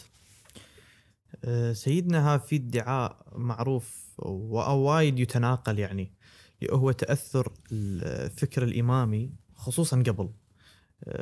أيام شريف المرتضى الشيخ المفيد تأثرهم بالفكر الاعتزالي. نعم. أول شيء شنو واقعه؟ وهل مثلا الفكر الاعتزالي أصلا آه، لا علاقة ب يعني بهم تعمق بالعقليات؟ لأن قد يقال أن الشبه بين آه، الإمامية والمعتزلة بهالحقبة أنهم التعمق في العقليات نعم. بخلاف الأزمنة ال- نعم. اللاحقة يعني. شوف اولا آه، نقطة أن واقعية التأثر إحنا كلمة تأثر كلمة آه على قولة ابن تيمية مجملة. زين تحتمل أكثر من معنى. شنو قصدك بالتأثر؟ إذا المقصود بالتأثر التوافق مجرد توافق فإحنا نقر خو إحنا نقر قبل لا أنت تيجي وتحلل الموضوع نقر إحنا إحنا مع المعتزلة في هذه المسألة رأي واحد. يعني فكان ماذا؟ واضح إذا المقصود توافق. المقصود بالتأثر إني أنا خذيت الفكرة منه فلا. ودون إثباته خرط القتاد شلون هو المعتزلي أصلا مث- مثبت هذه الشغلة قبلك يعني منو قال قبلي؟ ليش ما يكون هو ماخذها من يعني مثلا المعتزلي مثلا أقدم من نفى الصفات الزائدة خلينا نقول واصل بن عطاء أنا أقول لك إمام علي شلون؟ ثم نحن ندعي نحن والمعتزلة أن المذهب يتصل سنة بالإمام علي عليه السلام. المعتزلة أيضا يقولون بهذا. هم ذاكرين السند. هم ذاكرين السند. الآن سند مجعول مختلق لكن هم في النهايه ربطوا أنفسهم بأمير المؤمنين عليه السلام ليش ربطوا أنفسهم بأمير المؤمنين ولم يربطوا أنفسهم بغيره؟ شنو سندهم هو؟ هم واصل بن عطاء إذا أنا مو مشتبه عن أبي هاشم ابن محمد بن الحنفية عن محمد بن الحنفية عن أمير المؤمنين. هذا سندهم. يعني هكذا يربطون أنفسهم. واصل وعمرو بن عبيد. ف ليش يعني؟ ليش آه، شو اسمه؟ شو إذا مقصود التأثر يعني الرأي مأخوذ. نعم في مسائل مبين الرأي مأخوذ. مثلا أحوال أبي هاشم. أحوال أبي هاشم آه، قال بها المرتضى ولم لم يقل بها قبل أحد قبل أبي هاشم. واضح؟ ثبوت المعدومات قال به مثلا السيد المرتضى قال به بعض المعتزلة. صحيح. طبعا المعتزله خلافية بينهم هي. هي خلافية بينهم. حتى حتى الأحوال خلافية بينهم هني التأثر مو بمع مو عموم معتزلة معتزلي معين واضح لكن هذا ما يختص به الإمامية أبو بكر الباقلان القاضي أبو يعلى حنبلي حنبلي تدري شنو يعني حنبلي؟ إحنا لما نقول حنبلي هني نقول شنو حنبلي يعني متشدد أو شيء صح؟ لما نقول إيش فيك حنبلي تمام؟ الحنبلي آه، قاضي أبو يعلى حنبلي يقول بالأحوال. من وين ماخذ الأحوال يعني؟ من الامام أحمد يعني؟ أحمد كان يقول بالأحوال يعني ولا شنو؟ ملاحظ؟ واضح يعني واضح مأخوذ من أبي هاشم. لكن هذه المسألة تصير مثل مسألة فكرية عامة. شايف؟ فيها أخذ ورد. ممكن البعض يقبلها ما يقبلها في ضمن صياغته لرؤيته الكلامية. فبالنسبة لي فبالنسبة إذا قصدك بالتأثر إن الآراء الأساسية مأخوذة من المعتزلة قلنا دونه خرط القتاد بل إحنا عندنا رواياتنا عن أهل البيت متصله الأسانيد صحيحة الأسانيد في تقرير العقائد الأصلية وفيها ما يخالف المعتزلة وفيها ما يخالف المعتزلة. بس سيدنا يعني طريقة الاستدلال اللي عند المتكلمين قد تكون وايد متشابهة مع طريقة أوصل. المعتزلة. راح أوصل حق النقطة. فأنا الحين اتضحت اتضحت النقطة؟ الحين أقول أقول واضح. ال- ال- الأصل هذا. على مستوى الآراء هذا. على مستوى الآراء. طيب الطريف قلنا هذا مرة ويلفريد مادلونج يقول يقول أهل البيت صح. هم منزهة يعني مثل المعتزلة. بس يقول هم تأثروا بالمعتزلة. الأئمة. يعني يعني إيه الأئمة؟ الإمام الصادق والباقر عليهم السلام. يعني غصب طيب أنت بتأثر بالمعتزلة مع إنه هو ثبت إن أهل البيت هذا مصدرهم. ثم الحين الكليني كليني شنو علاقته بالمعتزلة؟ عطني شيء بكتابة معتزلي ذاك اليوم واحد بتكلم قايل شنو؟ قايل كليني الكليني معتزلي في الأصول. شنو يعني معتزلي في الأصول؟ شنو يعني معتزلي في الأصول؟ أصلا أنا أدري لو, لو عبد الجبار يشوف الكافي يشقه. مثلا. أكيد يعني. فقصدي شنو يعني معتزلي في الأصول؟ ناس ما ما تستحي. ما تستحي. لا وهو شنو قايل هم؟ قايل إن السيد المرتضى شنو؟ تلميذ عبد الجبار العاق. أصلا هو هو منو قال تلميذ عبد الجبار؟ وين هذا؟ ناقل الحاكم الجشمي وحاكم الجشمي وين جايب الكلام؟ ما نعرف إنه هو تلميذ عبد الجبار. وليش عاق زين خب ليش عاق أنه خالفه. لا ما أدري يعني أنت أنت رأيك إنه هو المفروض يوافقه؟ أنا مستغرب هذا الكلام. وهو مو معتزلي يعني المتكلم هذا مو معتزلي أصلا. تلميذ عبد الجبار العاق شنو يعني؟ مثلا. لا هو إذا وافقه يصير يعني تلميذه. بس إذا يصير- خالفه يصير تلميذ إيه. العاق يعني إيه، أقول- الحالتين تلميذه هو إيه، يعني آه، ما إيه، في يعني- ما في حل يعني. إنزين ف زين فنروح حق زين أما المسألة الثالثة زين تأثر على قلنا على مستوى الآراء.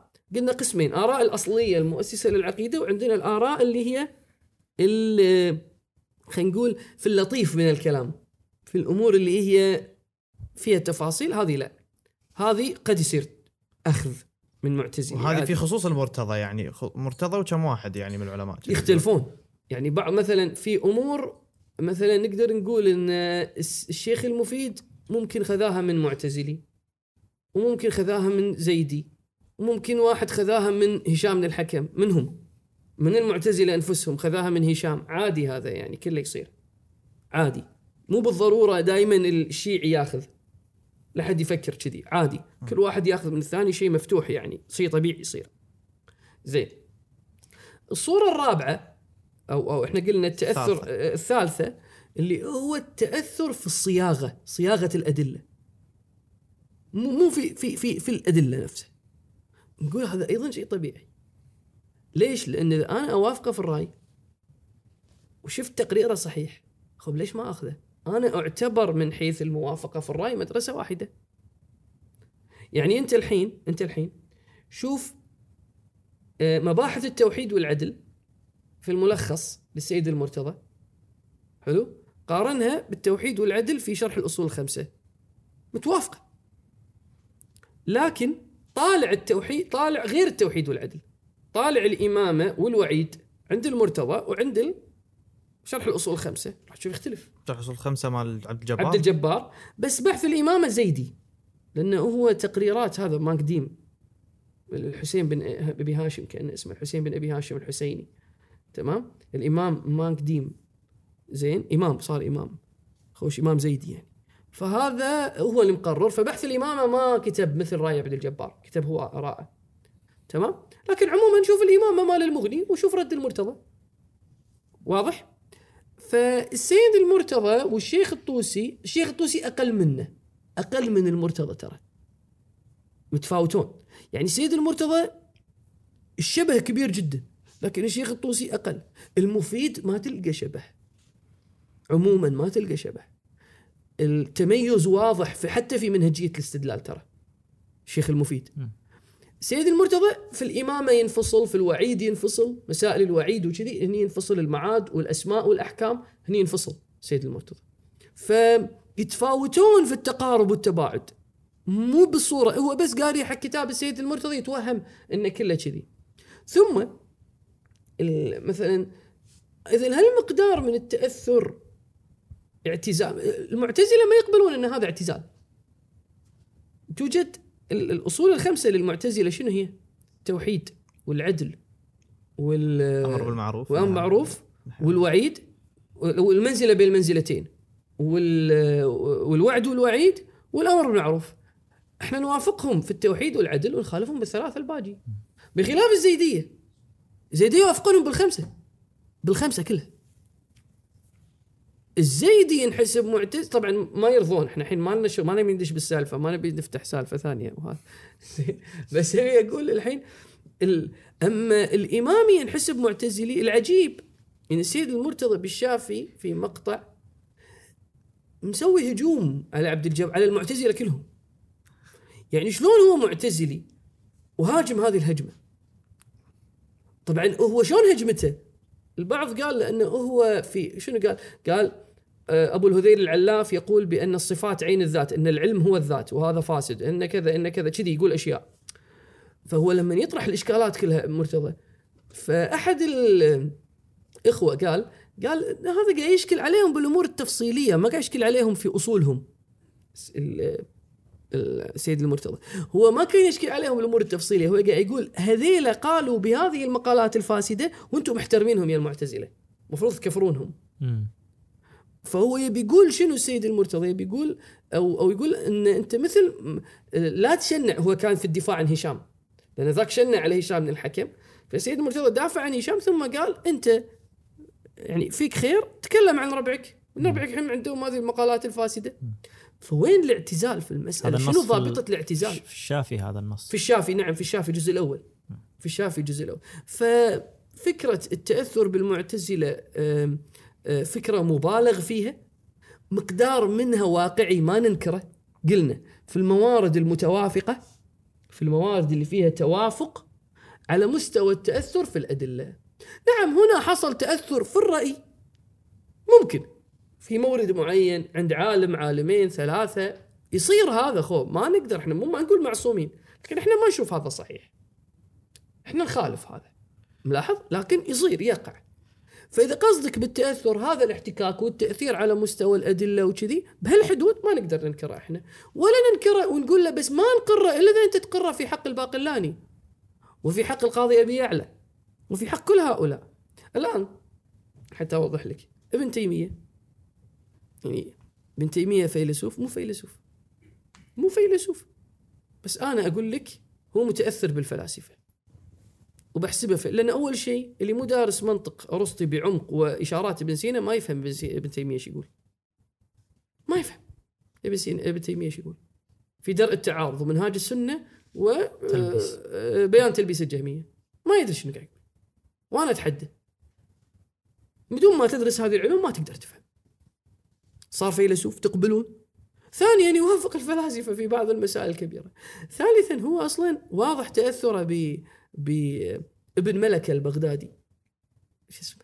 فيلسوف اليهودي. يقال أسلم. زين ابن ملكه و شو اسمه؟ ابن الهيثم ال- الكرامي. واضح متأثر فيهم. متأثر فيهم استفاد من الأدلة اللي يتوافق فيها وياهم. وافق الكرامية في بعضهم إي نعم الآن لما يوافق صار كرامي تقبلون؟ خب ما تقبلون. يصير أنا أقول هذا كرامي عاق.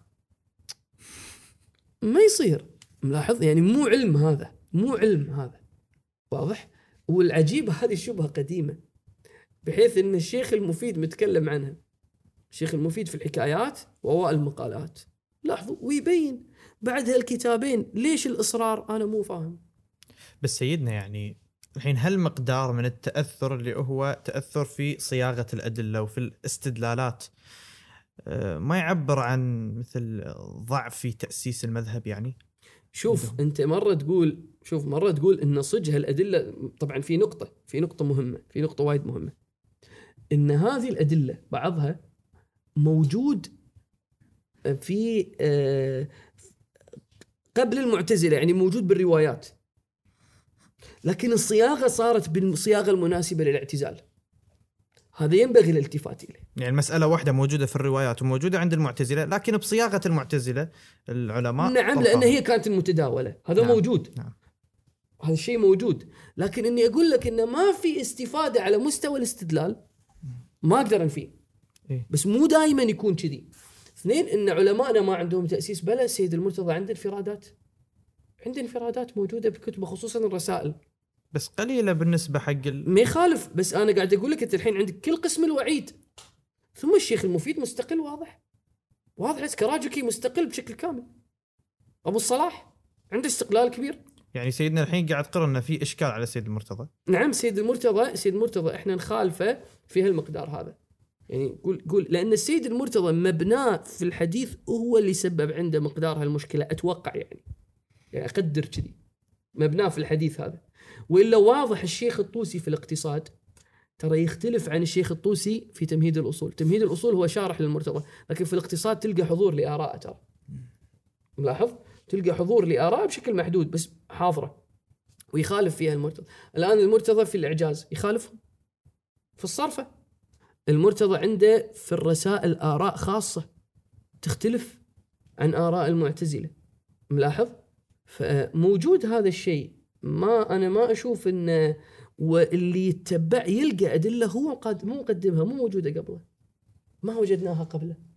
فالشيء موجود لكن هو الصياغة الكلامية اللي كان يتبناها في عصره هي نفس الصياغة اللي كانوا يتبنونها المعتزلة في عملية تقديم الأدلة وصياغتها وبنائها. الشيخ المفيد الحضور الروائي أكثر وأفضل.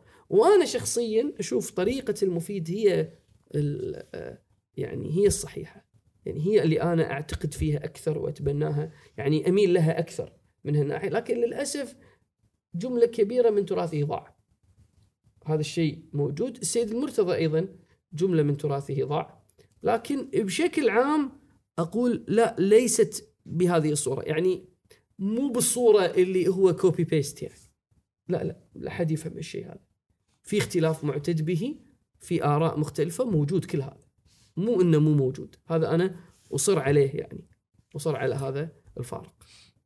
أه سيد في سؤال ينطرح أحيانا اللي هو هل أه ممكن الاختلاف في الآراء الكلامية قد يؤدي للتكفير مثلا مذهب معين في مسائل علم الكلام نفسها.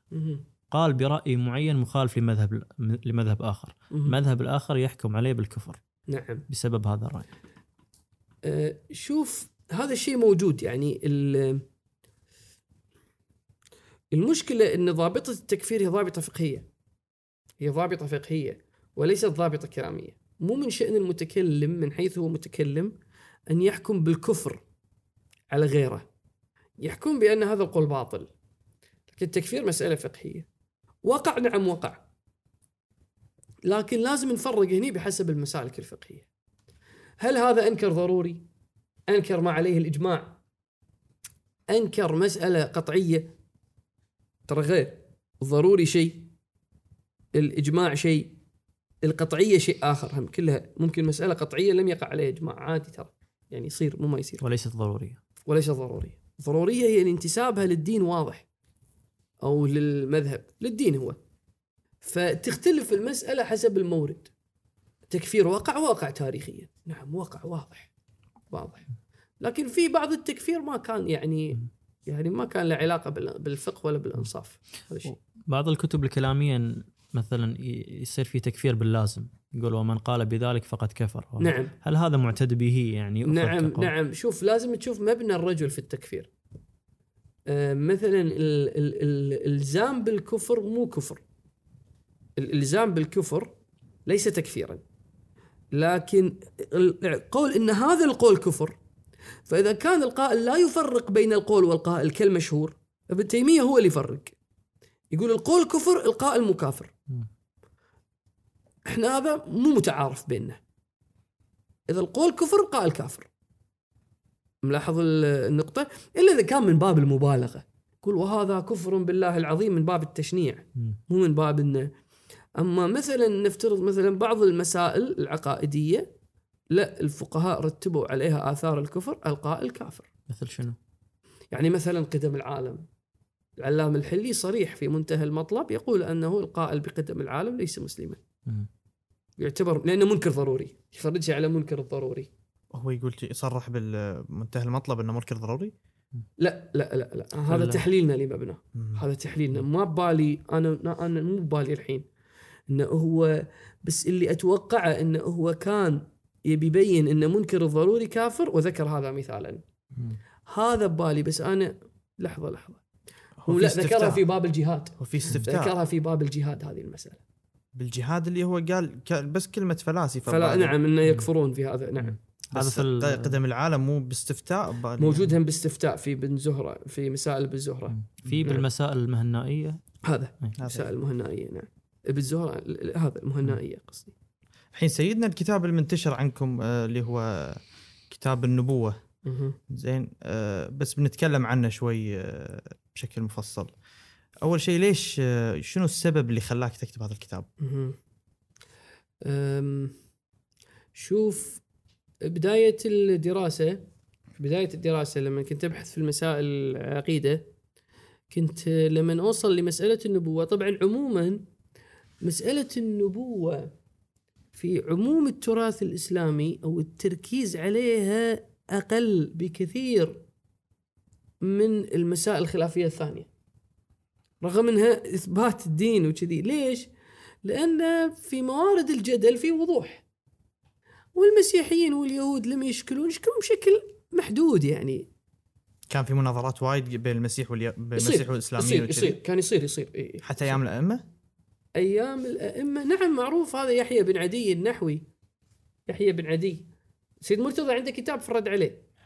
زين بس كان بس هو فيلسوف. يعني الطابع العام عليه فيلسوف مو الطابع العام عليه مسيحي. يعني هو كان يشكل في أمور التوحيد ما يشكل في النبوة. لا لأنه هو كان بيقول بقدم العالم فسيد المرتضى عنده رد على هذه المسألة آه. بالذات. وك- يحيل له السيد يحيل له بس ما وصل الكتاب. ما وصل. ف. فاللي ابي اقوله إن السيد أو إن عفوا ال- المسألة غير حاضرة. المسألة يعني مو بهذا الحضور. ما أقول غير حاضر أقول مو بهذا الحضور. و موجود طبعا موجود. طبعا عندنا إحنا الشيعة مثلا بالتراث الفارسي يوجد أيضا. لأن بعض. لأن المجموعة في إيرانيين آه، مسيحيين مثلا وكذي موجود هذا كله. فلكن ماكو ذاك التعمق الكبير أو شيء كذي. يعني في في أقل من غيره خلينا نقول كذي بل مقدار أقولها. تمام؟ نعم في تعمق في مسألة البلاغة ال- الإعجاز بس الصناعة الكلامية الاستدلالية نسبيا محدودة. هذا أقول. فلما دخلت بحث النبوة وأنا أدرس بالحوزة جاء في بالي إن إن إحنا الحين قاعدين نثبت النبوة بالمعجز. بس ليش المعجز؟ حق. يعني ليش المعجز؟ يعني ثبتنا إن النبي صلى الله عليه وآله صدرت منه معجزة أو صدرت مع- معه معجزة. لكن ليش هذا يثبت النبوة؟ شنو الملازمة بين المعجز والنبوة؟ فاني في البداية كنت أقرأ كلام السيد المرتضى في آه، الموضح. كتاب جيد جيد جدا يعني مستقصي. للإشكالات والشبهات بغض النظر توافقه أو تخالفه في النتيجة في الصرفة لكن هو عموما ما يربط المسألة ب بص يعني الكتابة مو خاص بالصرفة. وإحنا كنا نتباحث فيه يعني مقدار. الموضح في بيان إعجاز في القران بيان وجه إعجاز القرآن. أو الموضح عن وجه إعجاز القرآن. ف ضمنه شفت إن هذا البحث يقبل الأقوال والآراء. وكان عندي اطلاع على التراث الفلسفي. فوجدت إني إني لازم أتعمق فيها. يعني يعني يعني شفت إن أبي آه، أستقصي الوجوه اللي تجعل المعجز دال على النبوة. بشوف في شيء ثاني غير ما ذكره المتكلمون. يعني الاستدلالات في دلالة المعجز على النبوة؟ بالضبط. في دلالة المعجز على النبوة. فما وجدت بحث يجمع هذا الشيء. فبدأت أستقرأ الكتب. من البدايات الإسلامية إلى يعني إلى ما تيسر اليوم. بحسب ما تيسر. واليهود والنصارى هم تابعت بس ما لقيت شيء. ما لقيت شيء يعني مقدار المعرب يعني ما عندي خبرة باللغة الإنجليزية وغيرها. يعني في اس- استدلالهم على نبوة أنبيائهم يعني؟ اي اي إن شنو قيمة النبوة؟ ما ما لقيت شيء مهم يعني في هذا الشيء يفرضونه مسلم. إذا في معجز يدل على النبوة. نعم وجدت لي موسى بن ميمون ال- اليهودي. نعم. نعم إنه هو قال ان ان إن النبوة بمثابة آه، الحجة. قد ما يكون نبي قد يكون كذاب في الواقع. يعني مثل حكم ظاهري. زين كان قايل شيء كذي بس ما شفت شيء مهم قاله يعني. تركته. فحاولت أستقرأ. فقمت أشوف إنه شنو إنه في توجهات مختلفة. ليش؟ لأن فكرة النبوة الاستدلال المعروف مبني على التحسين والتقبيح العقليين فمن ينكر التحسين والتقبيح يقدم أدلة جديدة. يحاول يقدم أشياء جديدة. كما فعل الأشاعرة. وكما فعل الفلاسفة.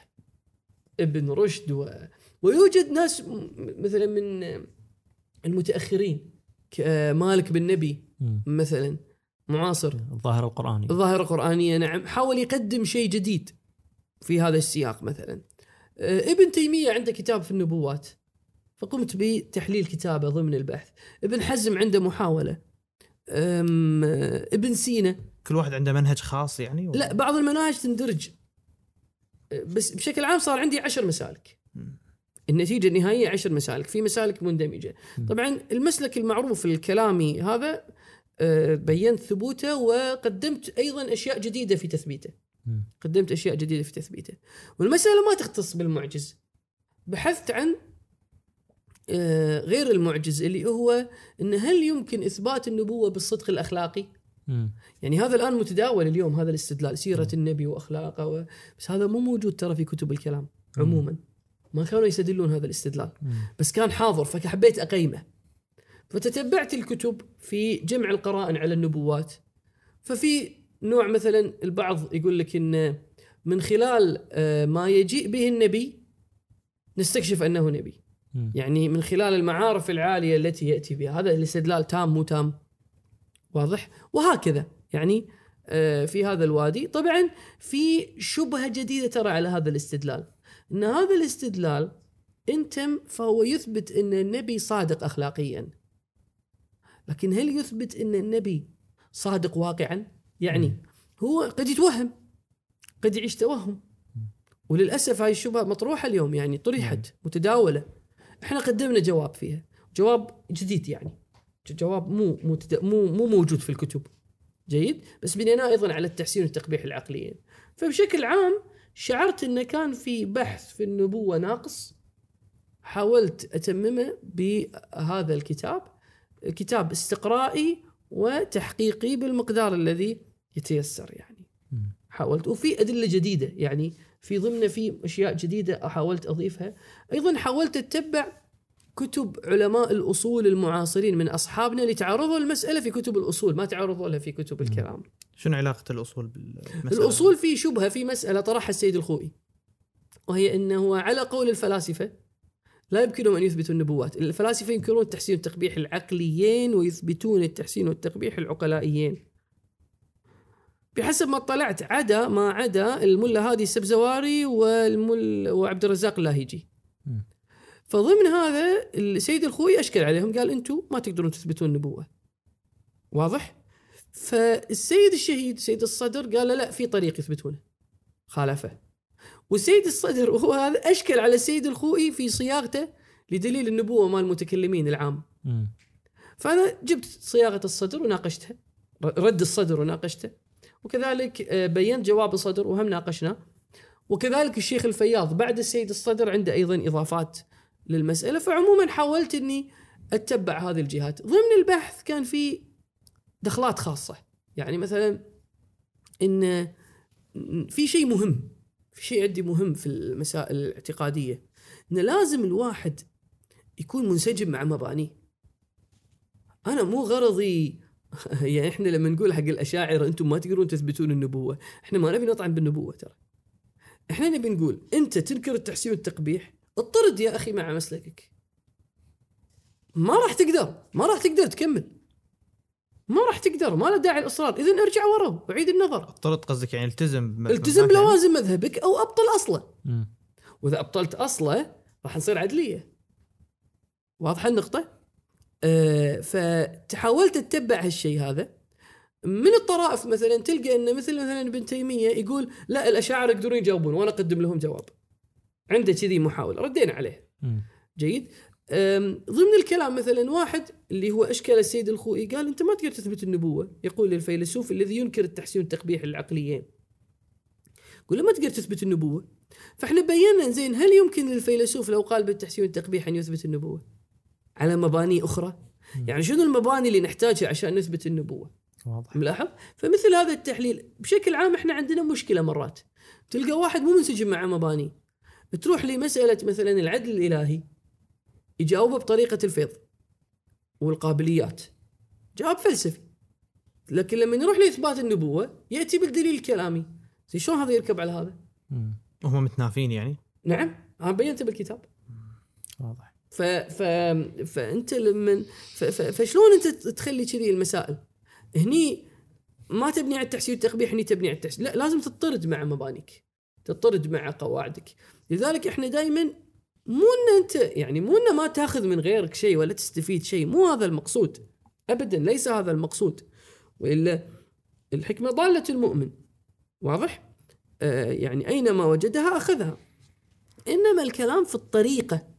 اللي إن الواحد يكون مو منسجم مع مبانيه نفسه هو هذا اللي نحط عليه علامة استفهام وننبه إن هذا لازم يوقف. ولازم يتعدل واضحه النقطة؟ واضح.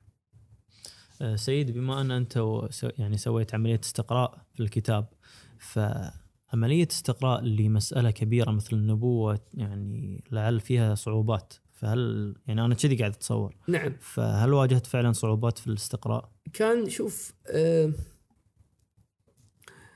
عموما عموما آه قلت لك الاستقراء مو كب آه ما في ذيك الصعوبة الكبيرة ليش؟ لقلة الكتب في هذه المجالات وقلة الآراء الخاصة في هذه المجالات. ملاحظ؟ فشيء نادر تلقى واحد مقدم شيء جديد. لذلك تلقى مرات بالكتاب هامش كله مصادر. كثيره المصادر، كلهم قاعد يقولون نفس الكلام. كتب الكلام بشكل عام في تقريرها للنبوة متوافقة عموما.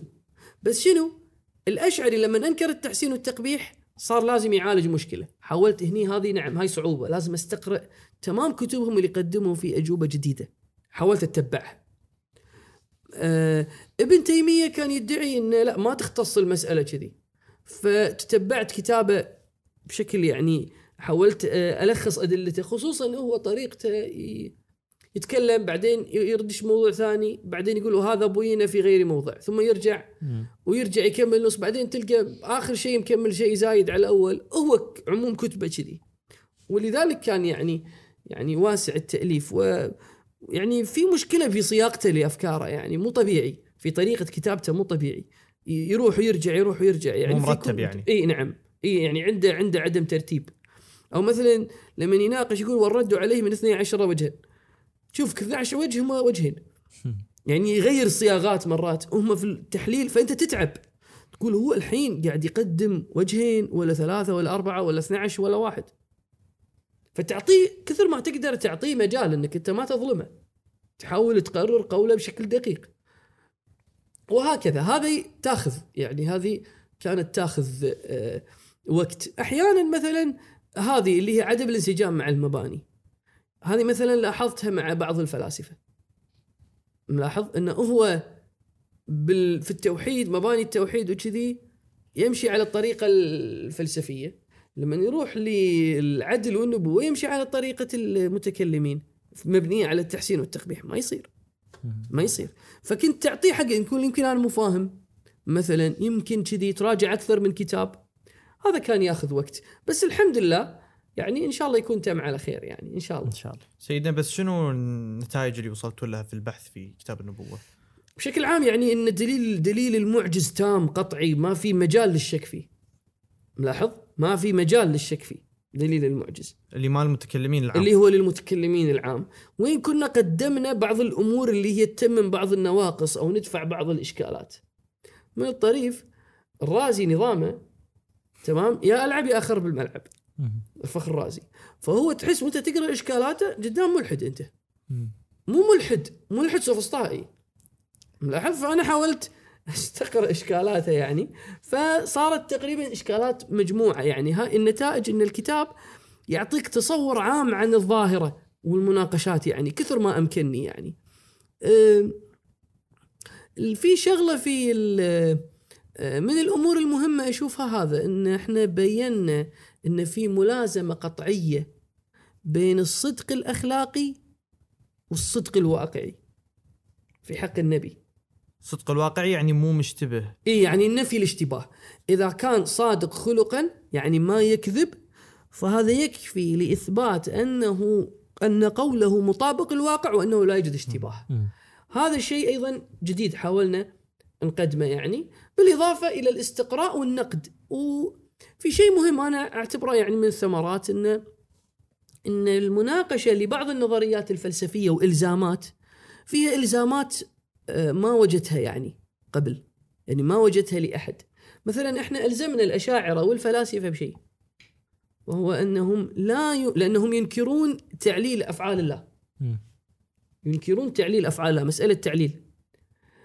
اللي ينكر التعليل ما يقدر يثبت إن الكلام له معنى عند الله.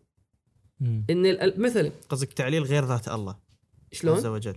لأنه مو المفروض الفلاسفة نعم يقولون- الفلاسفة يرجعون التعليل إلى ذات الله. نعم. والأشاعرة ينكرون التعليل مطلقا. نعم. ينكرون أنه الإشكال واسع يز- يشملهم اثنينهم يعني. اثنينهم الإشكال يشمل الاثنين. قلنا ماكو فرق. مم. قلنا ماكو فرق في الإلزام. فإحنا بدينا بإلزام الأشاعرة ثم ألزمنا ال- إلزام الأشاعرة موجود بالكتب هم دافعينه. إحنا ردينا الدفع. والفلاسفة أصلا مو مطروح. الإشكال يعني عليهم من هنا. دائما يطرح عليهم إشكال التحسين والتقبيح هو عاده يطرح على الأشاعرة بس إحنا طرحناه على الفلاسفه وغيرهم طرح يعني مو بس يعني تبعا لبعض الأعلام. لكن في شيء عند الفلاسفة اللي هو إن إحنا بينا انهم ما يقدرون يثبتون آه، دلالة الألفاظ على معانيها. على أصولهم وعلى مبانيهم. أشوف الشيء مهم لأن عشان أنت تعرف ضبطك للمبنى مبنى تعرف لوازمه. وتحاول تدفعها تقول هذا اللازم يلزم أو ما يلزم. ملاحظين النقطة؟ يعني هي باختصار. الفكرة باختصار. أنا علشان لفظي يدل على المعنى لازم اللفظ يكون موضوع للمعنى. هذا خالصين منه.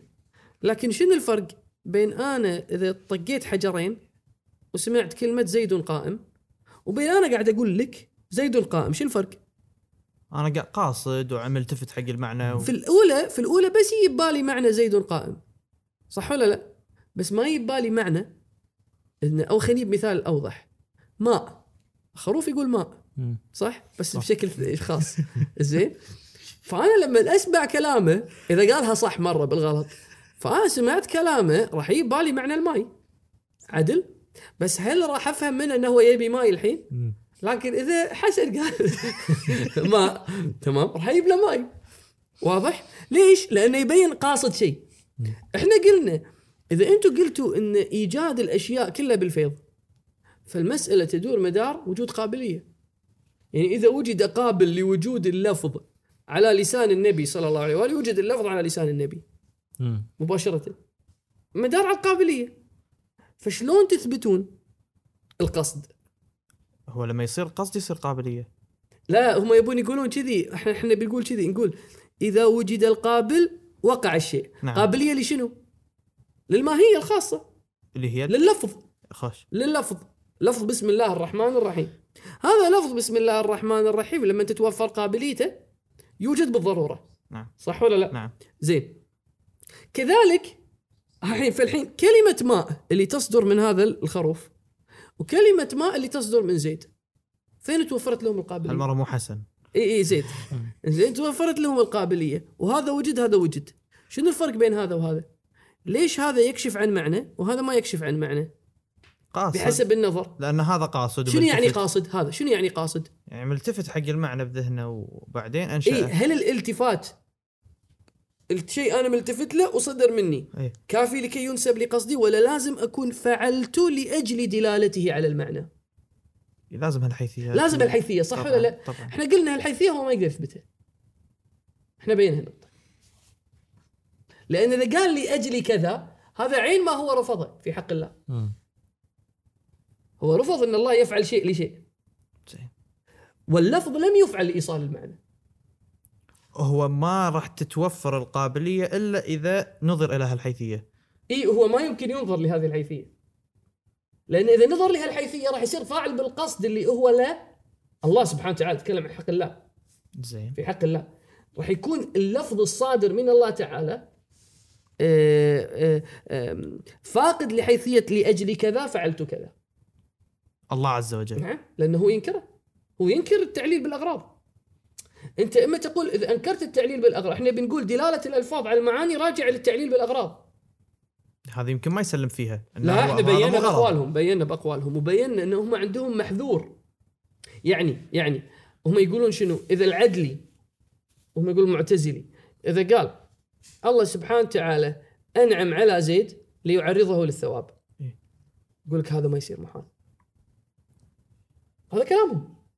صريح كلام ابن سينا. صريح. إن الله ليش خلق الكون؟ إحنا نقول التعليل للثواب هو يقول ما يصير هالكلام محال يعني يلزم الاستكمال. إيه. واضح؟ قررت الحجة بكلماتهم موجودة يعني. هذا مثال يعني. لشيء فهذه الإلزامات فيها كذي. إلزامات فلسفية خاصة اشعريه خاصة مثلا على ابن تيمية. فيها يعني فوائد كلامية وكذي. هذه أهم النتائج بشكل عام. أحسنت. بس إنه هو يكون دليل واحد هو عن النبوة اللي هو دليل المعجز. نعم ودليل ال- هذا اللي هي القرائن التي تثبت الصدق الأخلاقي. هذا الدليلين. نعم نعم. هم العمدة نعم. آه، سيد بالنسبة لتقييمكم لاستفاده المهتمين من الكتاب هل تحس إن ال- يعني حسب الانطباعات اللي جت لك إن ال- المهتمين بال- بالموضوع آه، وصلت لهم الثمرة من الكتاب؟ شوف هو انطباع الانطباع من الكتاب ما أتوقع أو ما شعرت بانطباع كبير وصل لي يعني وصل لي لكن الكتاب نفذ بسرعة. بس أثره وحدود أثره غير واضحة عندي تفصيلا. وأنا متوقع هالشيء يعني لأن الكتاب تخصصي وأنا قايل بداية الكتاب. يعني واضح يعني. هو الكتاب تخصصي الكتاب أنا مو كاتبه. لي يعني من كفي أمر هذا الكتاب ما يحتاجه. واضح؟ ما يحتاجه.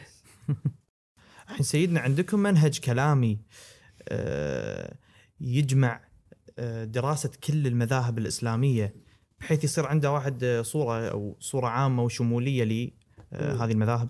إحنا كتبنا منهج أرسلنا بعض مراحله في التحصيل الكلامي. أه، طبعا هو المنهج للإمامية يعني على طريقة الإمامية. تمام؟ ولكن إحنا نعتقد بشيء مهم إن مهم جدا للطالب. إحنا نتكلم طبعا عن متخصص. إحنا ما نتكلم واحد أه، يبي يعني يعرف العقائد و... ويمشي وضعه. ما نتكلم عن هالحاله بس شنو قصدك على طريقة الك... على طريقة الإمامية؟ لا يعني الكلام منهج لمن يريد التخصص في الكلام الإمامي. في علم الكلام الإمامي. واضح؟ هذا المقصود.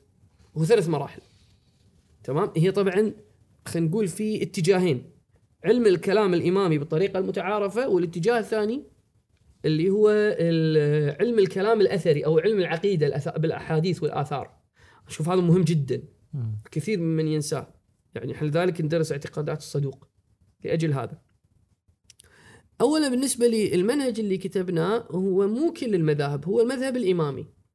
فيمشي على ثلاث مراحل، المرحلة الأولى اللي هي مرتبطة بالمرحلة الثالثة مالت علم الكلام اللي هي الحالية. حلو. يتم دراستها. اللي هي من النصير ليومنا هذا. ليومنا هذا. ثم يروح للمرحلة اللي قبلها اللي هي مرحلة سيد المرتضى والشيخ المفيد وهذه. إلى هاي المرحلة انتهت. يعني خلينا نقول جملة من أمورها نسخت.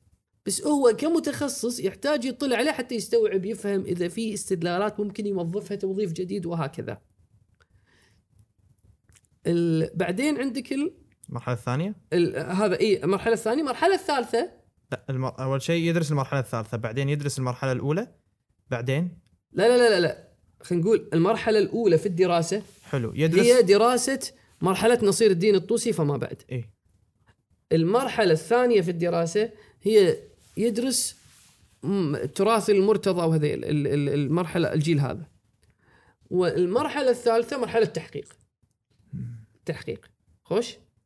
ففي المرحلة الأولى يمر بالباب الحادي عشر نهج المسترشدين العلامة الحلي. جيد؟ وقلنا إن أهم شيء فيها معارج الفهم للعلامة الحلي. بس ما يدرس مالت المفيد ليه لا لا هذا بالمرحلة الثانية كتب ال- السيد المرتضى. ها الشريف يعني عكس يعني. ترتيب ترتيب الدراسة عكس التاريخ حلو، عكس حلو، التاريخ. حلو حلو عرفت شلون؟ حلو. ليش طبعا؟ لأن قلنا ذيك المرحلة الثانية نسخت الهدف منها متابعة التراث واستيعابه وفهمه. تمام؟ بس متابعة ال- ال- الحقب الزمنية اللي قلت فيها موجات. إي. هذه هاي تابعها أثناء الدراسة تصير. بالمرحلة الأخيرة يعني لما يتخصص. لما يتخصص. ففي المرحلة الأولى حاطين مناهج لكن شنو؟ ضمن المناهج في دائما كتب تناسب المرحلة من المذاهب الأخرى. ليش شنو الهدف من هذا؟ الهدف إن أنت لما تشوف قاعد قاعد يستشكل المؤلف على مذهب تروح تفهم الرأي من المذهب الأصلي. هذا يقويك يصنعك. تكون منصف تكون دقيق تفهم عدل. من مرات يصير سوء فهم. إما لأن المد... المصنف باني على إن ال- اللي قاعد يقرأ كتابه فاهم أو إنه هو أخل بالتقرير أحيانا. يصير هذا هو. وايد صارت هذه إنه وقعت اشتباهات في نسبة الأقوال إلى أصحابها. إيه إيه نعم نعم. واضح هذا. واضح جدا. عجيب. واضح جدا. إي إي يعني كثير وقع. مو قليل. مو قليل. يعني مثلا طبعا مو هذا في مسألة مسألة هي كلامية أصولية التصويب. حلو. تصويب الأحكام. معروف إن مثلا بين بعض الدارسين لعلم أصول الفقه إن الأشاعرة يقولون بالتصويب. مو صحيح. المستقر أو المعروف بين الأشاعرة القول بالتخطئة أن الأحكام تصيب وتخطئ الاجتهادات. نعم الغزالي قال بالتصويب الباقلاني قال بالتصويب الجويني الظاهر أيضا قال بالتصويب ومنقول عن أبي الحسن الأشعري. الواحد يقول هالأربعة بعد منو بقى بقى الباقي. إيش كثر باجي يعني, يعني كبار علماء الأشاعرة عموما ما يقولون بهذا. التفتزاني وال- عموما عموما يعني ما يقولون بالتصويب. القول بالتصويب ما هو الحاضر عندهم. ف عموما فإن شاء الله اتضحت الصورة. يعني آه. يبي يقول فإحنا حاولنا نبين هالشيء. الهدف منه إن الطالب يمر بمراحل ويتم إتقان يتقن التخصص آه، آه، تدريجا. بس شنو؟ المنهج للمتخصص وليس لمن آه، يريد تحصيل عقيدة خاصة لنفسه أو يريد آه، خلينا نقول التمكن الكلامي العام. إذا يبي- يريد تمكن الكلام العام هم في منهج خاص حقه. يعني. ما يحتاج هذا كله. تمام بس ترجحون كتب معينة لكل مرحلة؟ إي إي محددها. يعني في المرحلة الأولى مثلا باب حادي عشر ثم نهج المسترشدين ثم كان ببالي معارج الفهم. معارج الن... معارج الفهم في شرح النظم للعلامة. للعلامة نعم. نعم. وبينت ليش اخترنا هالكتاب هذا. المرحلة الثانية بس الكتاب جمل شرح جمل العلم لسيد المرتضى. بس مع المتابعة المرحلة الثانية مهم فيها المتابعة لأن فيها التنوع. يعني هذه مجرد دراسة ولا القراءة أوسع من كذي؟ يعني نعم د- دراسة بس الكتاب لكن القراءة أوسع. يعني لازم تتابع كتب أخرى أثناء تحصيلك من كل مذهب. سيد بالنسبة لمنهج المرتبط بالعقيدة الأثرية يقدر الواحد مثلا يبدي فيها أو مثلا يخليها إي بس. شنو يحتاج مقدار من اللغة. شلون لما تقول حق واحد يبي يتعمق شوي بالتفسير؟ مم. يحتاج لغة يحتاج نحو. يعني ال- اللغة عموما يحتاج علم رجال. مقدار عشان أحاديث يصحح ويضعف. يعني يقدر يحطها بأي مرحلة يعني. عادي إيه. بس إن المهم يكون طاف مقدار يعني يكون إذا قاعد يدرس حوزة يكون طاف مقدار زين من أصول من من يعني خلينا نقول بعد أربع سنوات من الدراسة الحوزوية معقول. مم. معقول إنه يبدي فيه. أو إنه ثلاث أربع سنوات أو إنه يبدي بشيء مختصر فقط مثلا يكتفي بتوحيد الكليني. بس على يد أستاذ متمكن في حيث إنه ينبه على النكات وكذي. كتاب التوحيد مال الكليني والحجة واضح. الكتابين لأن العقيدة الأثرية مو خاصة ترى بالتوحيد يعني. مم. توحيد وال- وأيضا ما يرتبط بالمعاد وما يرتبط بالإمامة. هذا كله يدخل في العقيدة الأثرية يعني. هذه يعني الروايات والأحاديث نعم والهذا. نعم. زين معناته إن الخلاصة الحين سيدنا إن في مرحلتين للدراسة. اتجاهين خلينا نقول. مرحله آه. للدراسة. حلو. المرحلة الأولى تدرس من من زمن النصير كتاب الباب الحادي عشر معارج الفهم لشرح النظم.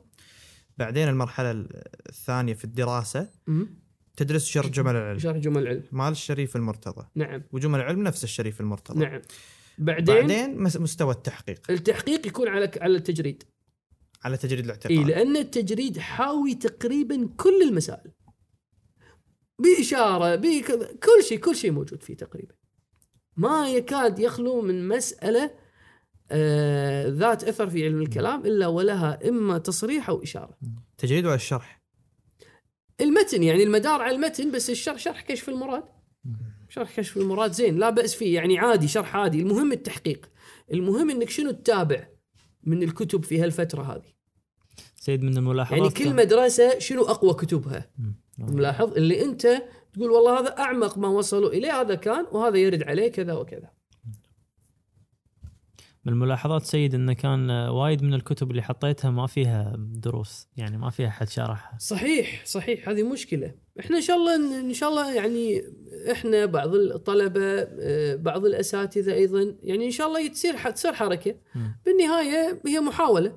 إحنا مثلا الباب الحادي عشر شرحناه مفصلا. بس ما نشرنا الدورة يعني متحفظ على النشر. يعني أفضل إن ينتشر أو أو ينتهي التقرير والمراجعة له بعدين ممكن ننشر الدروس. لأنه قد تصير تصحيحات أو شيء بعدين أستدرك عليها فما مو حاب. طبعا درسته من زمان يمكن من خمس ست, ست سنين خمس سنين يمكن. زين ف تصير مثلا بعض الأمور كان المفروض أبينها أكثر كذا فلما يصدر التقرير مع التعديلات أفضل. جمل العلم آه، الدورة الان مستمرة. زين؟ وإن شاء الله نبدي بنشرها يعني. إن شاء الله. إن شاء الله. بس هم متحفظ شوية في النشر. ودي أنشر اول شيء ما يرتبط بالباب الحادي عشر حتى يتوفر شيء. معارج الفهم ما ما صار مجال. إن شاء الله يوفق الغير. يعني ممكن هم إحنا يتيسر لنا. ما ندري. الله سبحانه وتعالى شنو ييسر. بالنهاية أنا أدري لكن يبقى يبقى شيء نكون واقعيين. إن نعرف المنهج صح أحسن من ما نرجع مم. الموجود الناقص. هذه وجهة نظري الأساسية. أدري أنها مشكلة لذلك مرات لازم تحن على أستاذ حتى يدرسك. تمام؟ تتعب مثل ما إحنا تعبنا. إنزين؟ عادي هذا يعني لازم تتعود على شيء كذي. وإن شاء الله يصير توفيق وتتيسر الأمور إن شاء بس الله مو ببالك سيدنا انه في كتاب مثلا يدرس أو شيء يكون مثلا بدل معارج الفهم وغيره. أنا أنا أشوف من أفضل الكتب اللي تستحق التدريس وتكون وهي فعلا حاوية المسلك في أصول الدين للمحقق الحلي. لأنه مختصر قوي الاستدلالات قوية. آه، آه، ما في دخول في المسائل ال- خلينا نقول هذه الغريبة أو ال- التفرعات الكلامية اللي ما منها حاجة مرات آه، فتجد في الإحكام هذا في مراعاة لل... لل... لل... لل... للنتيجة الحديثية المستفادة من الروايات. بحيث تقدر أنت لما تدرس تضيف الروايات تجيب مكانها. بدون حاجة إلى نقول شيء من التأويل تقريب معين أو- أو شيء. فالكتاب من أفضل الكتب وعندي نية إن شاء الله إذا الله وفق بإذن الله نوفق إن شاء الله لشرحه. إن شاء الله. زين سيدنا بالمنهج اللي طرحتوه قبل شوي ليش ما ضفتوا منهج الفلسفة؟ بعض يقول إنه هو هذا لابد منه علشان آه، تكتمل صورتك عدل في آه، نعم. عقائدك شوف أم، الفلسفة أنا ذاكر في المرحلة الثالثة الأخيرة مكان الفلسفة. أنا ذاكر مكان الفلسفة في المرحلة الأخيرة اللي ما نشرت. نشرت بس المرحلة الأولى ترى الثانية أيضا ما نشرت. المرحلة الأولى والمرحلة الحديثية الأثرية. لكن ال- المرحلة الثالثة الفلسفة. شوف إحنا اللي نشوفه أو اللي اولا آه، كشف المراد مقدمات نصير الدين في التجريد تحوي تقريبا كل مسائل الشفاء والإشارات. بس شنو لازم أنت تعمقها؟ حلو؟ آه، طبعا واحد يقول زي شلون أعمق؟ شلون كذا؟ بالنهاية أنا حاط لك منهج في علم الكلام. الفلسفة لها منهج. يختلفون هم المتخصصين يعني المتخصصون في الفلسفة مختلفين في تقرير المنهج المناسب. إحنا اللي نشوفه إن المدار على الإشارات. المدار كتب ابن سينا. زين؟ في الفلسفة بس. في الفلسفة. في الفلسفة. المدار كتب ابن سينا. بس هذا كل اللي قاله ابن سينا تقريبا موجود في كشف المراد. أنا ما أشوف أو مهم يعني دراسة الفلسفة مهم واحد يمر على كتاب كامل. أنا أفضل يعني اللي أفضله كتب ابن سينا. كتب ابن سينا بشكل عام اللي هم ال- الإشارات. الشفاء عبارته ما أدري شلون يعني مو عربية مرات تحسه. مو مو مو مضغوطة مو عربية. يعني عبارة مختلة عبارة مختلة. مقدار بالإشارات موجود بس بالشفاء واضح. لذلك في كتاب لطيف مال الفاضل الهندي عون إخوان الصفا. على فهم كتاب الشفاء. ملخص الكتاب يعني هذب آه، ال- الشفاء مع الحفاظ على مطالبه كلها. يعني بدون حذف مطالب. فهذا أشوفه جيد يكون يعني. سيد شلون الواحد يبدي فيه؟ يعني واحد الحين بيبدي بال لا لا لا شوف. إذا بيبدي يشوف له أستاذ فلسفة يمشي وياه. يعني مم. يعني يسأل أهل الفن. أهل الفن. بس أنا اللي اللي أشوفه يعني اللي أشوفه إنه مهم تكون ملتفت له. الآن شلون تدرس؟ تبي تدرس شفاء؟ ادرس شفاء. ما لي علاقة يعني من هالناحية هذه. أنا اللي أشوفه مهم في هذه المرحلة آه يعني تراث ابن سينا المدار على الشفاء والإشارات. وهذا كله تقريبا موجود في كشف المراد. فاللي يقدر يدرس مثلا كشف المراد مع ملاحظة هذا بشكل كامل هذا حقق الغرض. ملاحظين شنو قاعد أقول؟ واضح. يقول يكون حقق الغرض. إذا مع متابعة مع المتابعة تمام؟ فهذا أصلا ما طبعا يحتاج في شيء مهم في شيء مهم. ال- البعض عنده جو إنه هو إذا ما درست هالكتاب أنت ما راح تكون كذي وإذا ما درست هالكتاب آه يعني هاي يقولون شنو؟ خف علينا. واضح؟ ما في كذي. واضح؟ ما في كذي. يعني ما له معنى هذا الكلام. لأن أصلا أصلا آه إذا تبي تمشي كذي راح أقول لك أنا الحين. إذا أنت ما درست الأفق المبين للمير داماد درسته. عند أستاذ محكم. طبعا ما في أستاذ محكم ما في سند متصل لمير داماد يعني لازم واحد ما درس الكتاب. ما في سند متصل للمير داماد لا بس أنا الحين أقول لك لازم تدرس أستاذ محكم هذا أو ما تقدر أنت تناقشه. ما له داعي هذا. اللي يتقن كت كتاب فلسفي كتاب قوي فلسفي بشكل كامل يتقنه بشكل كامل ويدقق في التراث الآخر بالجمع الكتب ومتابعة العلماء وسؤال العلماء ونحو ذلك يقدر يحصل المطلب. وإلا إذا بتمشي على هالطريقة مثل ما قلت. الآن مثلا أنت لما تبدي في الحكمة المتعالية أول شيء تبدي بشنو؟ يبحثون أصالة الوجود. في مقابل أصالة الماهية. منو مثلا من أهم أنصار أصالة الماهية من علمائنا مثلا؟ ال- مير داماد مثلا. وغير مير داماد كثير هو. نصير الدين طوسي متعرض ترى لأصالة الماهية. نعم. في كشف بس المراد مو بهالعنوان يعني. مو بهالعنوان بس في عبارة نص بأصالة الماهية. نص بأصالة الماهية. زين؟ ف الآن أنت المير داماد أقول لك تقول لي أنت ما راح تقدر تفهم أصالة الوجود إلا إذا درست الأسفار. أسفار تسع مجلدات. زين؟ خب إيه كذا يقول لك أنت ما راح تقدر تفهم أصالة الماهيه الا اذا درست كل كتب المير داماد مع حواشيها للسيد أحمد العلوي. ومو عند أي أحد بعد ومو عند أي أحد. عند أستاذ يؤمن بأصالة الماهيه مهم. زين أدري شنو أسوي أنا الحين؟ قصدي هذا معقول؟ قصدي هذا ما ينبغي. هذا مو تحصيل. حتى أنا أقدر أقول بعلم الكلام. أنت مثلا آه، دارس معارج الفهم؟ إذا مو دارس معارج الفهم ما ينفع. قصدي هذا ما تخلص. كل واحد يحط له قيود وشروط تعجيزية المهم التمكن من فهم التراث. واضح. واضح؟ فهذا تحتاج دراسة كتاب. قد البعض مرات ما يحتاج أو يحتاج شيء دون شيء يحتاج هالمقدار قد تختلف المسألة. أنا مو تخصصي الأساسي فلسفة حتى أحط منهج في الفلسفة. فأنا شنو سويت؟ في المرحلة الثالثة نبهت أن في مسائل فلسفية كبرى. عليها المدار حددتها مم. هذه المسائل الفلسفية إيه هي اللي تأثر في الخلاف بين المتكلم والفيلسوف. في الفلسفة أوسع من كذي لكن هذه عليها المدار. الآن أنت شنو تدرس كيف تدرس شنو على أي منهج عند أي أستاذ هذا أنت بعد حسب ما أنت تشوف. هذا مو اللي أنا حاطه. ما أدري واضح؟ مو أنا اللي يعني قصدي أنا مو متكفل هالجهة هذه. أنا متكفل شنو؟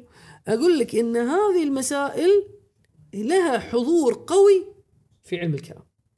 ملاحظ؟ بحيث رايك فيها يأثر. طبعا توسعت في ذكر المسائل حتى المسائل اللي ما كانت اللي قد تؤثر يعني اللي مو تأثيرها مسلم. حطيتها من باب الاحتياط. ما أدري واضحة الفكرة؟ بحيث إن البعض قد يقول إنه لا هذه مؤثرة. فإحنا نحطها حتى الطالب أثناء دراسته للفلسفة يكون ملتفت لها.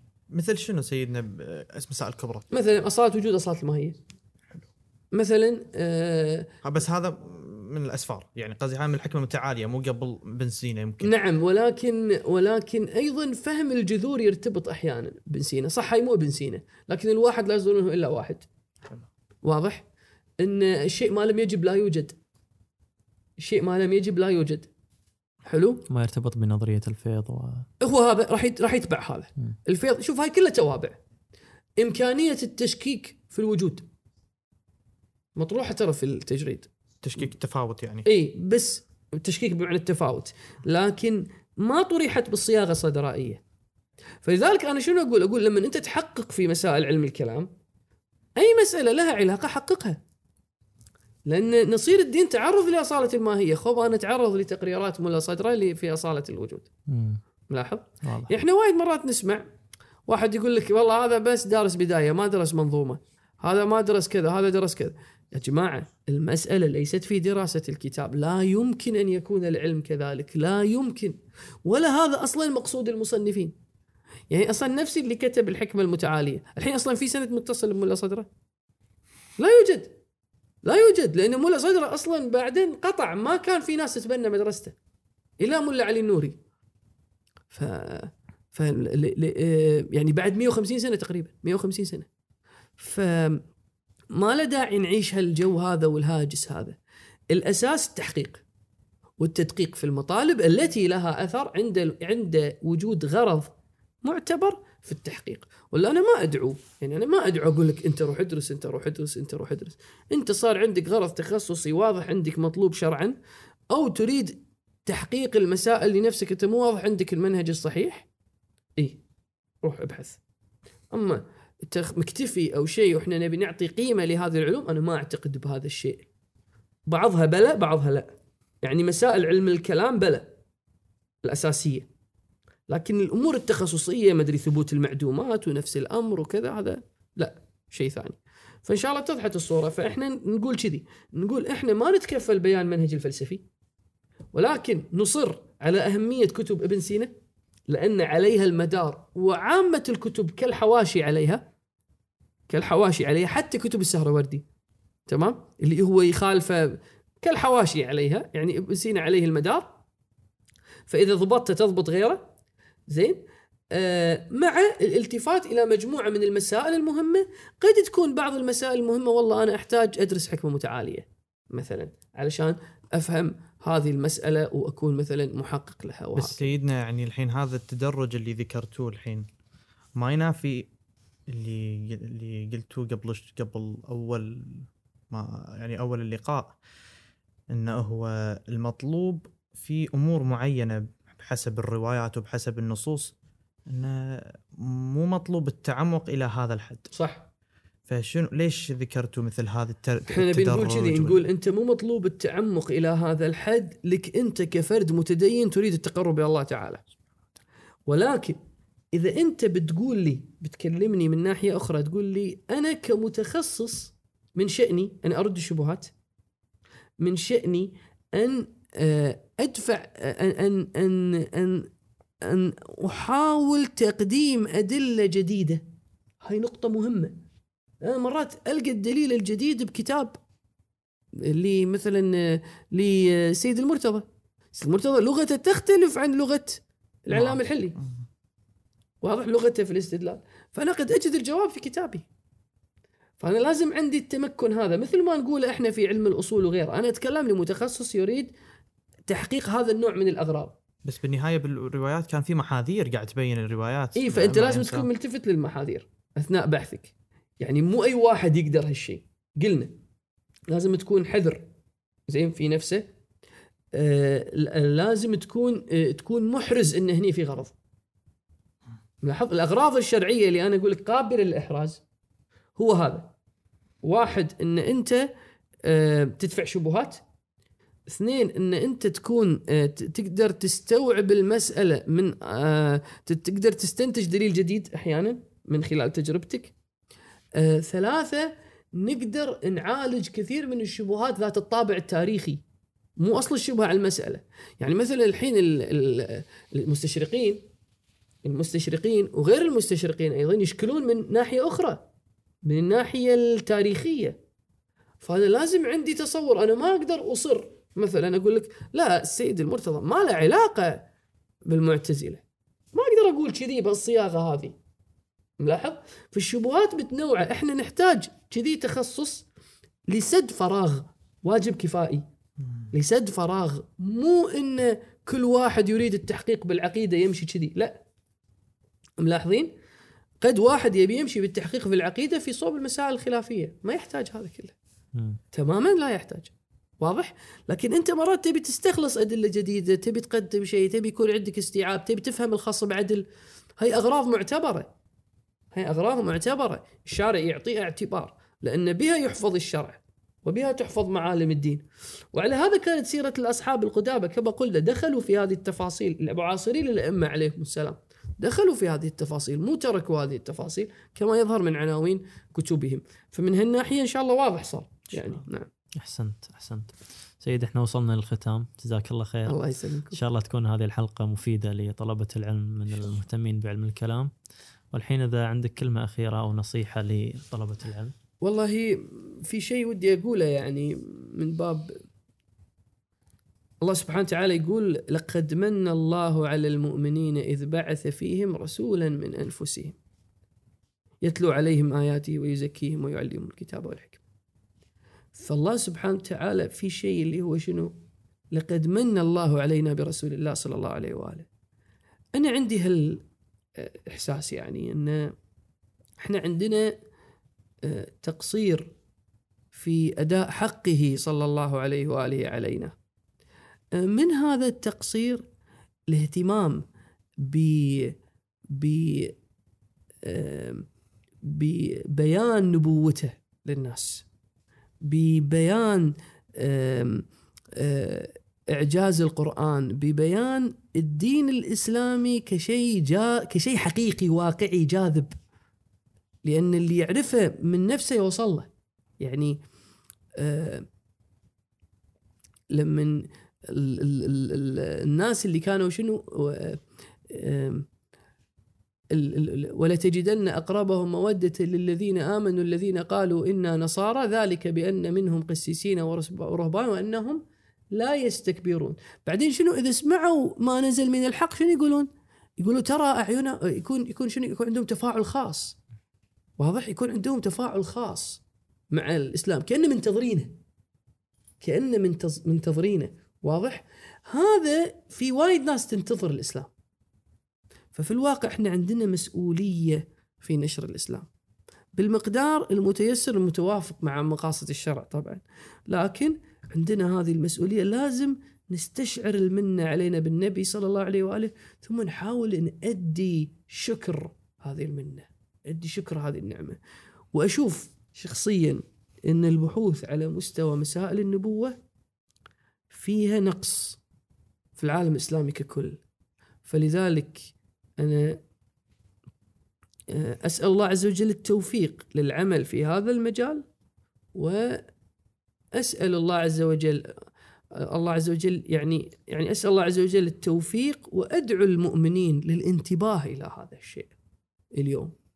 ف وبالإضافة إلى ذلك سيرة رسول الله صلى الله عليه وسلم تحتاج تحقيق تحتاج تقرير بحيث تكون شنو؟ تكون هادية للناس. شوف الله سبحانه وتعالى قال يتلو عليهم اياته ويزكيهم ويعلمهم الكتاب والحكمة. هو يتلو عليك القرآن. هو يزكيك. واضح؟ وهو يعلمك الكتاب والحكمة. وهذا كان صلى الله عليه وآله. فإحنا لازم نلتفت حق هالشيء يكون عندنا اهتمام بهالشيء. أتصور إن نقص كبير نحتاج آه، نسده ونلتفت له. واكتفي بهالقدر هذا. وأشكركم كثيرا على هذا اللقاء. وأسأل الله عز وجل التوفيق لي ولكم للأفضل والأحسن والتقرب إلى الله عز وجل. والحمد لله رب العالمين وصلى الله على سيدنا محمد وآله الطاهرين.